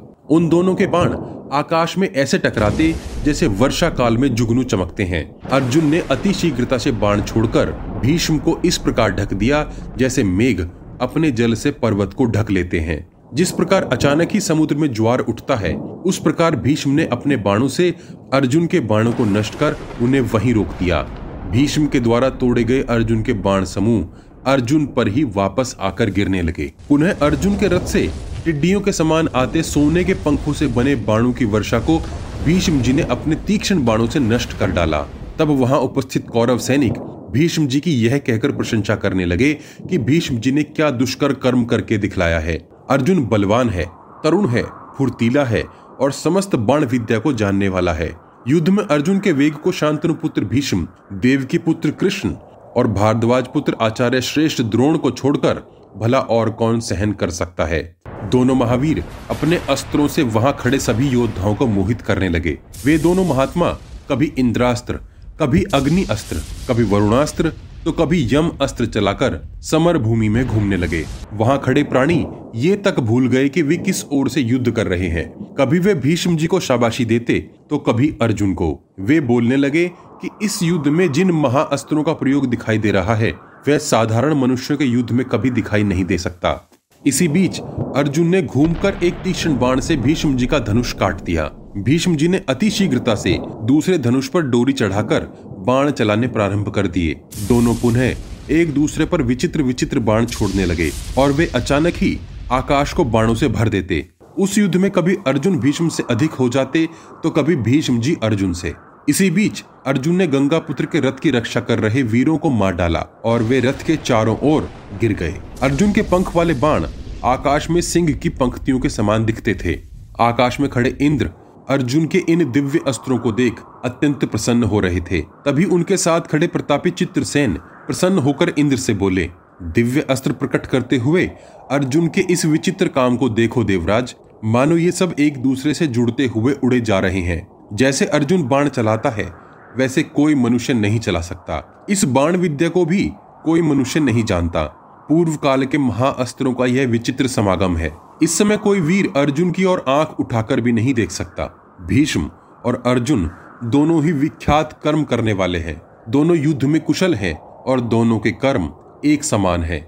दोनों ही युद्ध में अजय हैं। चित्रसेन से ऐसे वचन सुनकर देवराज इंद्र अत्यंत प्रसन्न हो अर्जुन और भीष्म पर दिव्य पुष्प बरसाने लगे। उसी समय शांतनु पुत्र ने अर्जुन की बाई और एक बाण मारा। अर्जुन ने भी हंसकर एक तीक्ष्ण बाण छोड़ा और भीष्म जी का धनुष काट दिया और अति शीघ्रता से पराक्रम प्रकट करते हुए भीष्म जी की छाती में दस बाण मारे। तब दुर्जय महातेजस्वी भीष्म पीड़ित हो रथ का दंड पकड़कर इस प्रकार बैठ गए, मानो वे लंबे समय से बीमार हों। भीष्म को इस प्रकार मूर्छित सा बैठे देख उनके सारथी ने अपने धर्म का पालन कर रथ को युद्ध के बीच से हटा दिया। जब भीष्म जी इस प्रकार युद्ध से बाहर निकल गए, तब दुर्योधन गरजते हुए अर्जुन से युद्ध करने आ पहुँचे। दुर्योधन ने अत्यंत वीरता प्रकट करते हुए एक बाण कान तक खींचकर अर्जुन के मस्तक की ओर मारा, जो उन्हें जा लगा और रक्त की धार इस प्रकार बह निकली जैसे मस्तक से एक चोटी निकलती है। उस बाण के लगने से पीड़ित हुए अर्जुन का क्रोध अत्यंत बढ़ गया और उन्होंने अग्नि और विष के समान भयंकर बाणों से दुर्योधन को बींद डाला। दुर्योधन इस प्रहार से पीड़ित हो, अर्जुन से भिड़ गया। उसी समय एक मदमस्त हाथी पर चढ़कर विकर्ण पुनः कुंती पुत्र से युद्ध करने आ पहुँचा। चार रथ उस हाथी के पैरों की रक्षा में चल रहे थे। तेज़ी से आते उस हाथी को देख अर्जुन ने उस मतवाले हाथी के कुंभ में एक विशाल तीक्ष्ण धार वाला बाण मारा और गिद्ध के पंखों से बना एक बाण उस हाथी के मस्तक में पंख सहित घुस गया। वह हाथी कांपता हुआ भूमि पर आ गिरा। विकर्ण डरकर उस हाथी से कूदकर विविंशति के रथ पर जा चढ़ा। अर्जुन ने तुरंत एक बाण दुर्योधन की छाती में मारा। अर्जुन के हाथों से मारा गया वह गजराज देखकर प्रमुख योद्धा इधर उधर भाग गए। यह देखकर दुर्योधन भी अर्जुन के विपरीत दिशा में भाग गया। भागते समय दुर्योधन का क्रोध सातवें आसमान पर था। उधर सब कौरव योद्धाओं को भागते देख अर्जुन उन्हें ललकारने लगा। अर्जुन बोले हे धृतराष्ट्र पुत्र तू इस प्रकार युद्ध में पीठ दिखाकर क्यों भागा जा रहा है? ऐसा करके तू अपनी कीर्ति और यश से हाथ धो बैठा है। तूने जिन्हें राज्य से उतार दिया था, उन्हीं महाराज युधिष्ठिर का आज्ञाकारी मैं, तीसरा पांडव, युद्ध के लिए खड़ा हूँ। तनिक मेरा सामना करने के लिए अपना मुँह तो दिखा। तेरा नाम व्यर्थ ही दुर्योधन रखा गया है। तेरे आगे पीछे कोई तेरी रक्षा करने वाला नहीं बचा, इसलिए तू भागा जा रहा है। इस तरह भागकर तू मुझसे आज अपने प्राणों की रक्षा कर ले। अर्जुन के ऐसे उकसावे वाले बोल सुनकर दुर्योधन पुनः लौटने पर विवश हो गया। जैसे पैरों से कुचला हुआ सर बदला लेने के लिए लौट पड़ता है, वैसे ही दुर्योधन भी लौटा। उसे लौटता देख कर्ण भी अपने घायल शरीर को संभालकर और दुर्योधन से आगे रहकर लौटने लगे। तभी शांतनुपुत्र भीष्म भी रथ घुमाकर वहाँ आ पहुँचे और दुर्योधन के पीछे आ खड़े हुए। तुरंत ही गुरु द्रोणाचार्य, गुरु कृपाचार्य विविंशति और दुशासन भी अपने अपने रथ घुमाकर वहाँ आ पहुँचे। वे सब दुर्योधन की रक्षा में आकर वहाँ खड़े हो गए। अर्जुन उन सब महावीरों के जमघट को आता देख उनकी ओर ऐसे दौड़े जैसे मेघों की ओर हंस दौड़ता है। उन सबने अर्जुन को घेर कर बाण चलाना प्रारंभ कर दिया। उन सब के बाणों को काटकर अर्जुन ने सम्मोहन नामक एक विचित्र अस्त्र चलाया। साथ ही उन्होंने तीक्ष्ण धार और पंखों वाले बाणों से आकाश के कोनों को भर दिया। और गांडीव की टंकार से उन वीरों के अंतकरण को व्यथित कर दिया। तभी अर्जुन ने गांडीव रख अपना घोर शब्द वाला शंख बजाया, जिससे सभी दिशाएँ गूंजने लगी। उस शंख के शब्द को सुनकर सभी कौरव योद्धा मोहित होकर अपने अपने रथों में धनुष को रख शांति से बैठ गए। तब उत्तरा की बात को याद कर अर्जुन ने उत्तर से कहा, जब तक कौरव मूर्छित हैं, तब तक उनके बीच रथ को लेकर चलो। द्रोणाचार्य और कृपाचार्य के श्वेत कर्ण के सुंदर पीले तथा अश्वत्थामा और दुर्योधन के नीले वस्त्र उतारकर शीघ्र ले आओ। मैं जानता हूँ, भीष्म जी इस बाण की वजह से मूर्छित नहीं हुए हैं, क्योंकि वे इसे काटना जानते हैं। अतः तुम उनके रथ को बाई और रखो, क्योंकि जिनकी चेतना लुप्त न हुई हो और उनके निकट जाना हो तो इसी प्रकार जाना चाहिए। विराट पुत्र शीघ्र ही उनके वस्त्र लेकर रथ पर आ बैठा तथा अपने रथ को हाँकने लगा और शीघ्र ही सेना से बाहर आ गया। जब अर्जुन युद्ध को जीतकर जाने लगे। तब भीष्म जी ने वेग से अर्जुन पर अनेक बाण छोड़े। अर्जुन ने अनेक बाणों को काटकर उनके घोड़ों को मार डाला और पुनः दस बाणों से उन्हें बींध डाला और उनके सारथी को भी बाण मारकर बींध डाला। थोड़े समय में जब कौरव वीरों को होश आया, तब उन्होंने अर्जुन को दूर खड़े पाया। तभी दुर्योधन बोला, तुम लोगों ने अर्जुन को क्यों छोड़ दिया? इसको इस तरह बाँध दो कि यह छूटने ना पाए। तब शांतनु पुत्र भीष्म जी हंसकर बोले अभी अभी तुम्हारी बुद्धि और बल कहाँ चले गए थे? अभी तुम अपना धनुष रखकर क्यों शांत बैठ गए थे? अर्जुन पापी नहीं है, इसलिए वह बुरा कर्म नहीं करता। वह तीनों लोगों के राज्य के लोभ से भी धर्म को नहीं छोड़ेगा, इसलिए उसने हम सबको ऐसी अवस्था में नहीं मारा। हे कुरुश्रेष्ठ, अब तुम हस्तिनापुर लौट जाओ और अर्जुन भी गाँव को जीतकर विराट नगर की ओर लौट जाए। भीष्म पितामह के ऐसे वचन सुनकर दुर्योधन ने लंबी सांस खींची और अर्जुन से लड़ने की इच्छा छोड़ दी। कौरवों को जाते देख अर्जुन ने कुरु वीरों को प्रसन्न मन से देखा और कुछ न बोलते हुए शांतनु पुत्र भीष्म और द्रोणाचार्य को सर झुकाकर प्रणाम किया तथा द्रोण पुत्र अश्वत्थामा, कृपाचार्य इत्यादि माननीयों को विचित्र बाणों से प्रणाम किया। अर्जुन ने एक बाण से दुर्योधन का रत्न जड़ित मुकुट नीचे गिरा दिया तथा अपने धनुष पर एक टंकार दी और अपना देवदत्त शंख बजाया। अर्जुन ने उत्तर से कहा, हे उत्तर, तुम अब रथ को लौटाओ। तुमने गाँव को जीत लिया है। अब प्रसन्न होकर अपने नगर को लौटो। अब हम विराट पर्व को यहीं समाप्त करते हैं। उम्मीद है आपको हमारा प्रयास पसंद आया होगा। आप हमें कमेंट बॉक्स में कमेंट करके बता सकते हैं। आपके भेजे हुए विषयों में से हम अब आगे की वीडियोस बनाना प्रारंभ करेंगे। उम्मीद है आपने चैनल को सब्सक्राइब कर लिया होगा और बेल आइकन भी दबा दिया होगा। अपने प्रियजनों तक यह ज्ञान पहुँचाने के लिए वॉच गॉड चैनल को सब्सक्राइब और शेयर करना मत भूलिए। सब्सक्राइब बटन के बगल में बनी छोटी सी घंटी भी बजा दीजिए। जय श्री कृष्ण, हर हर महादेव।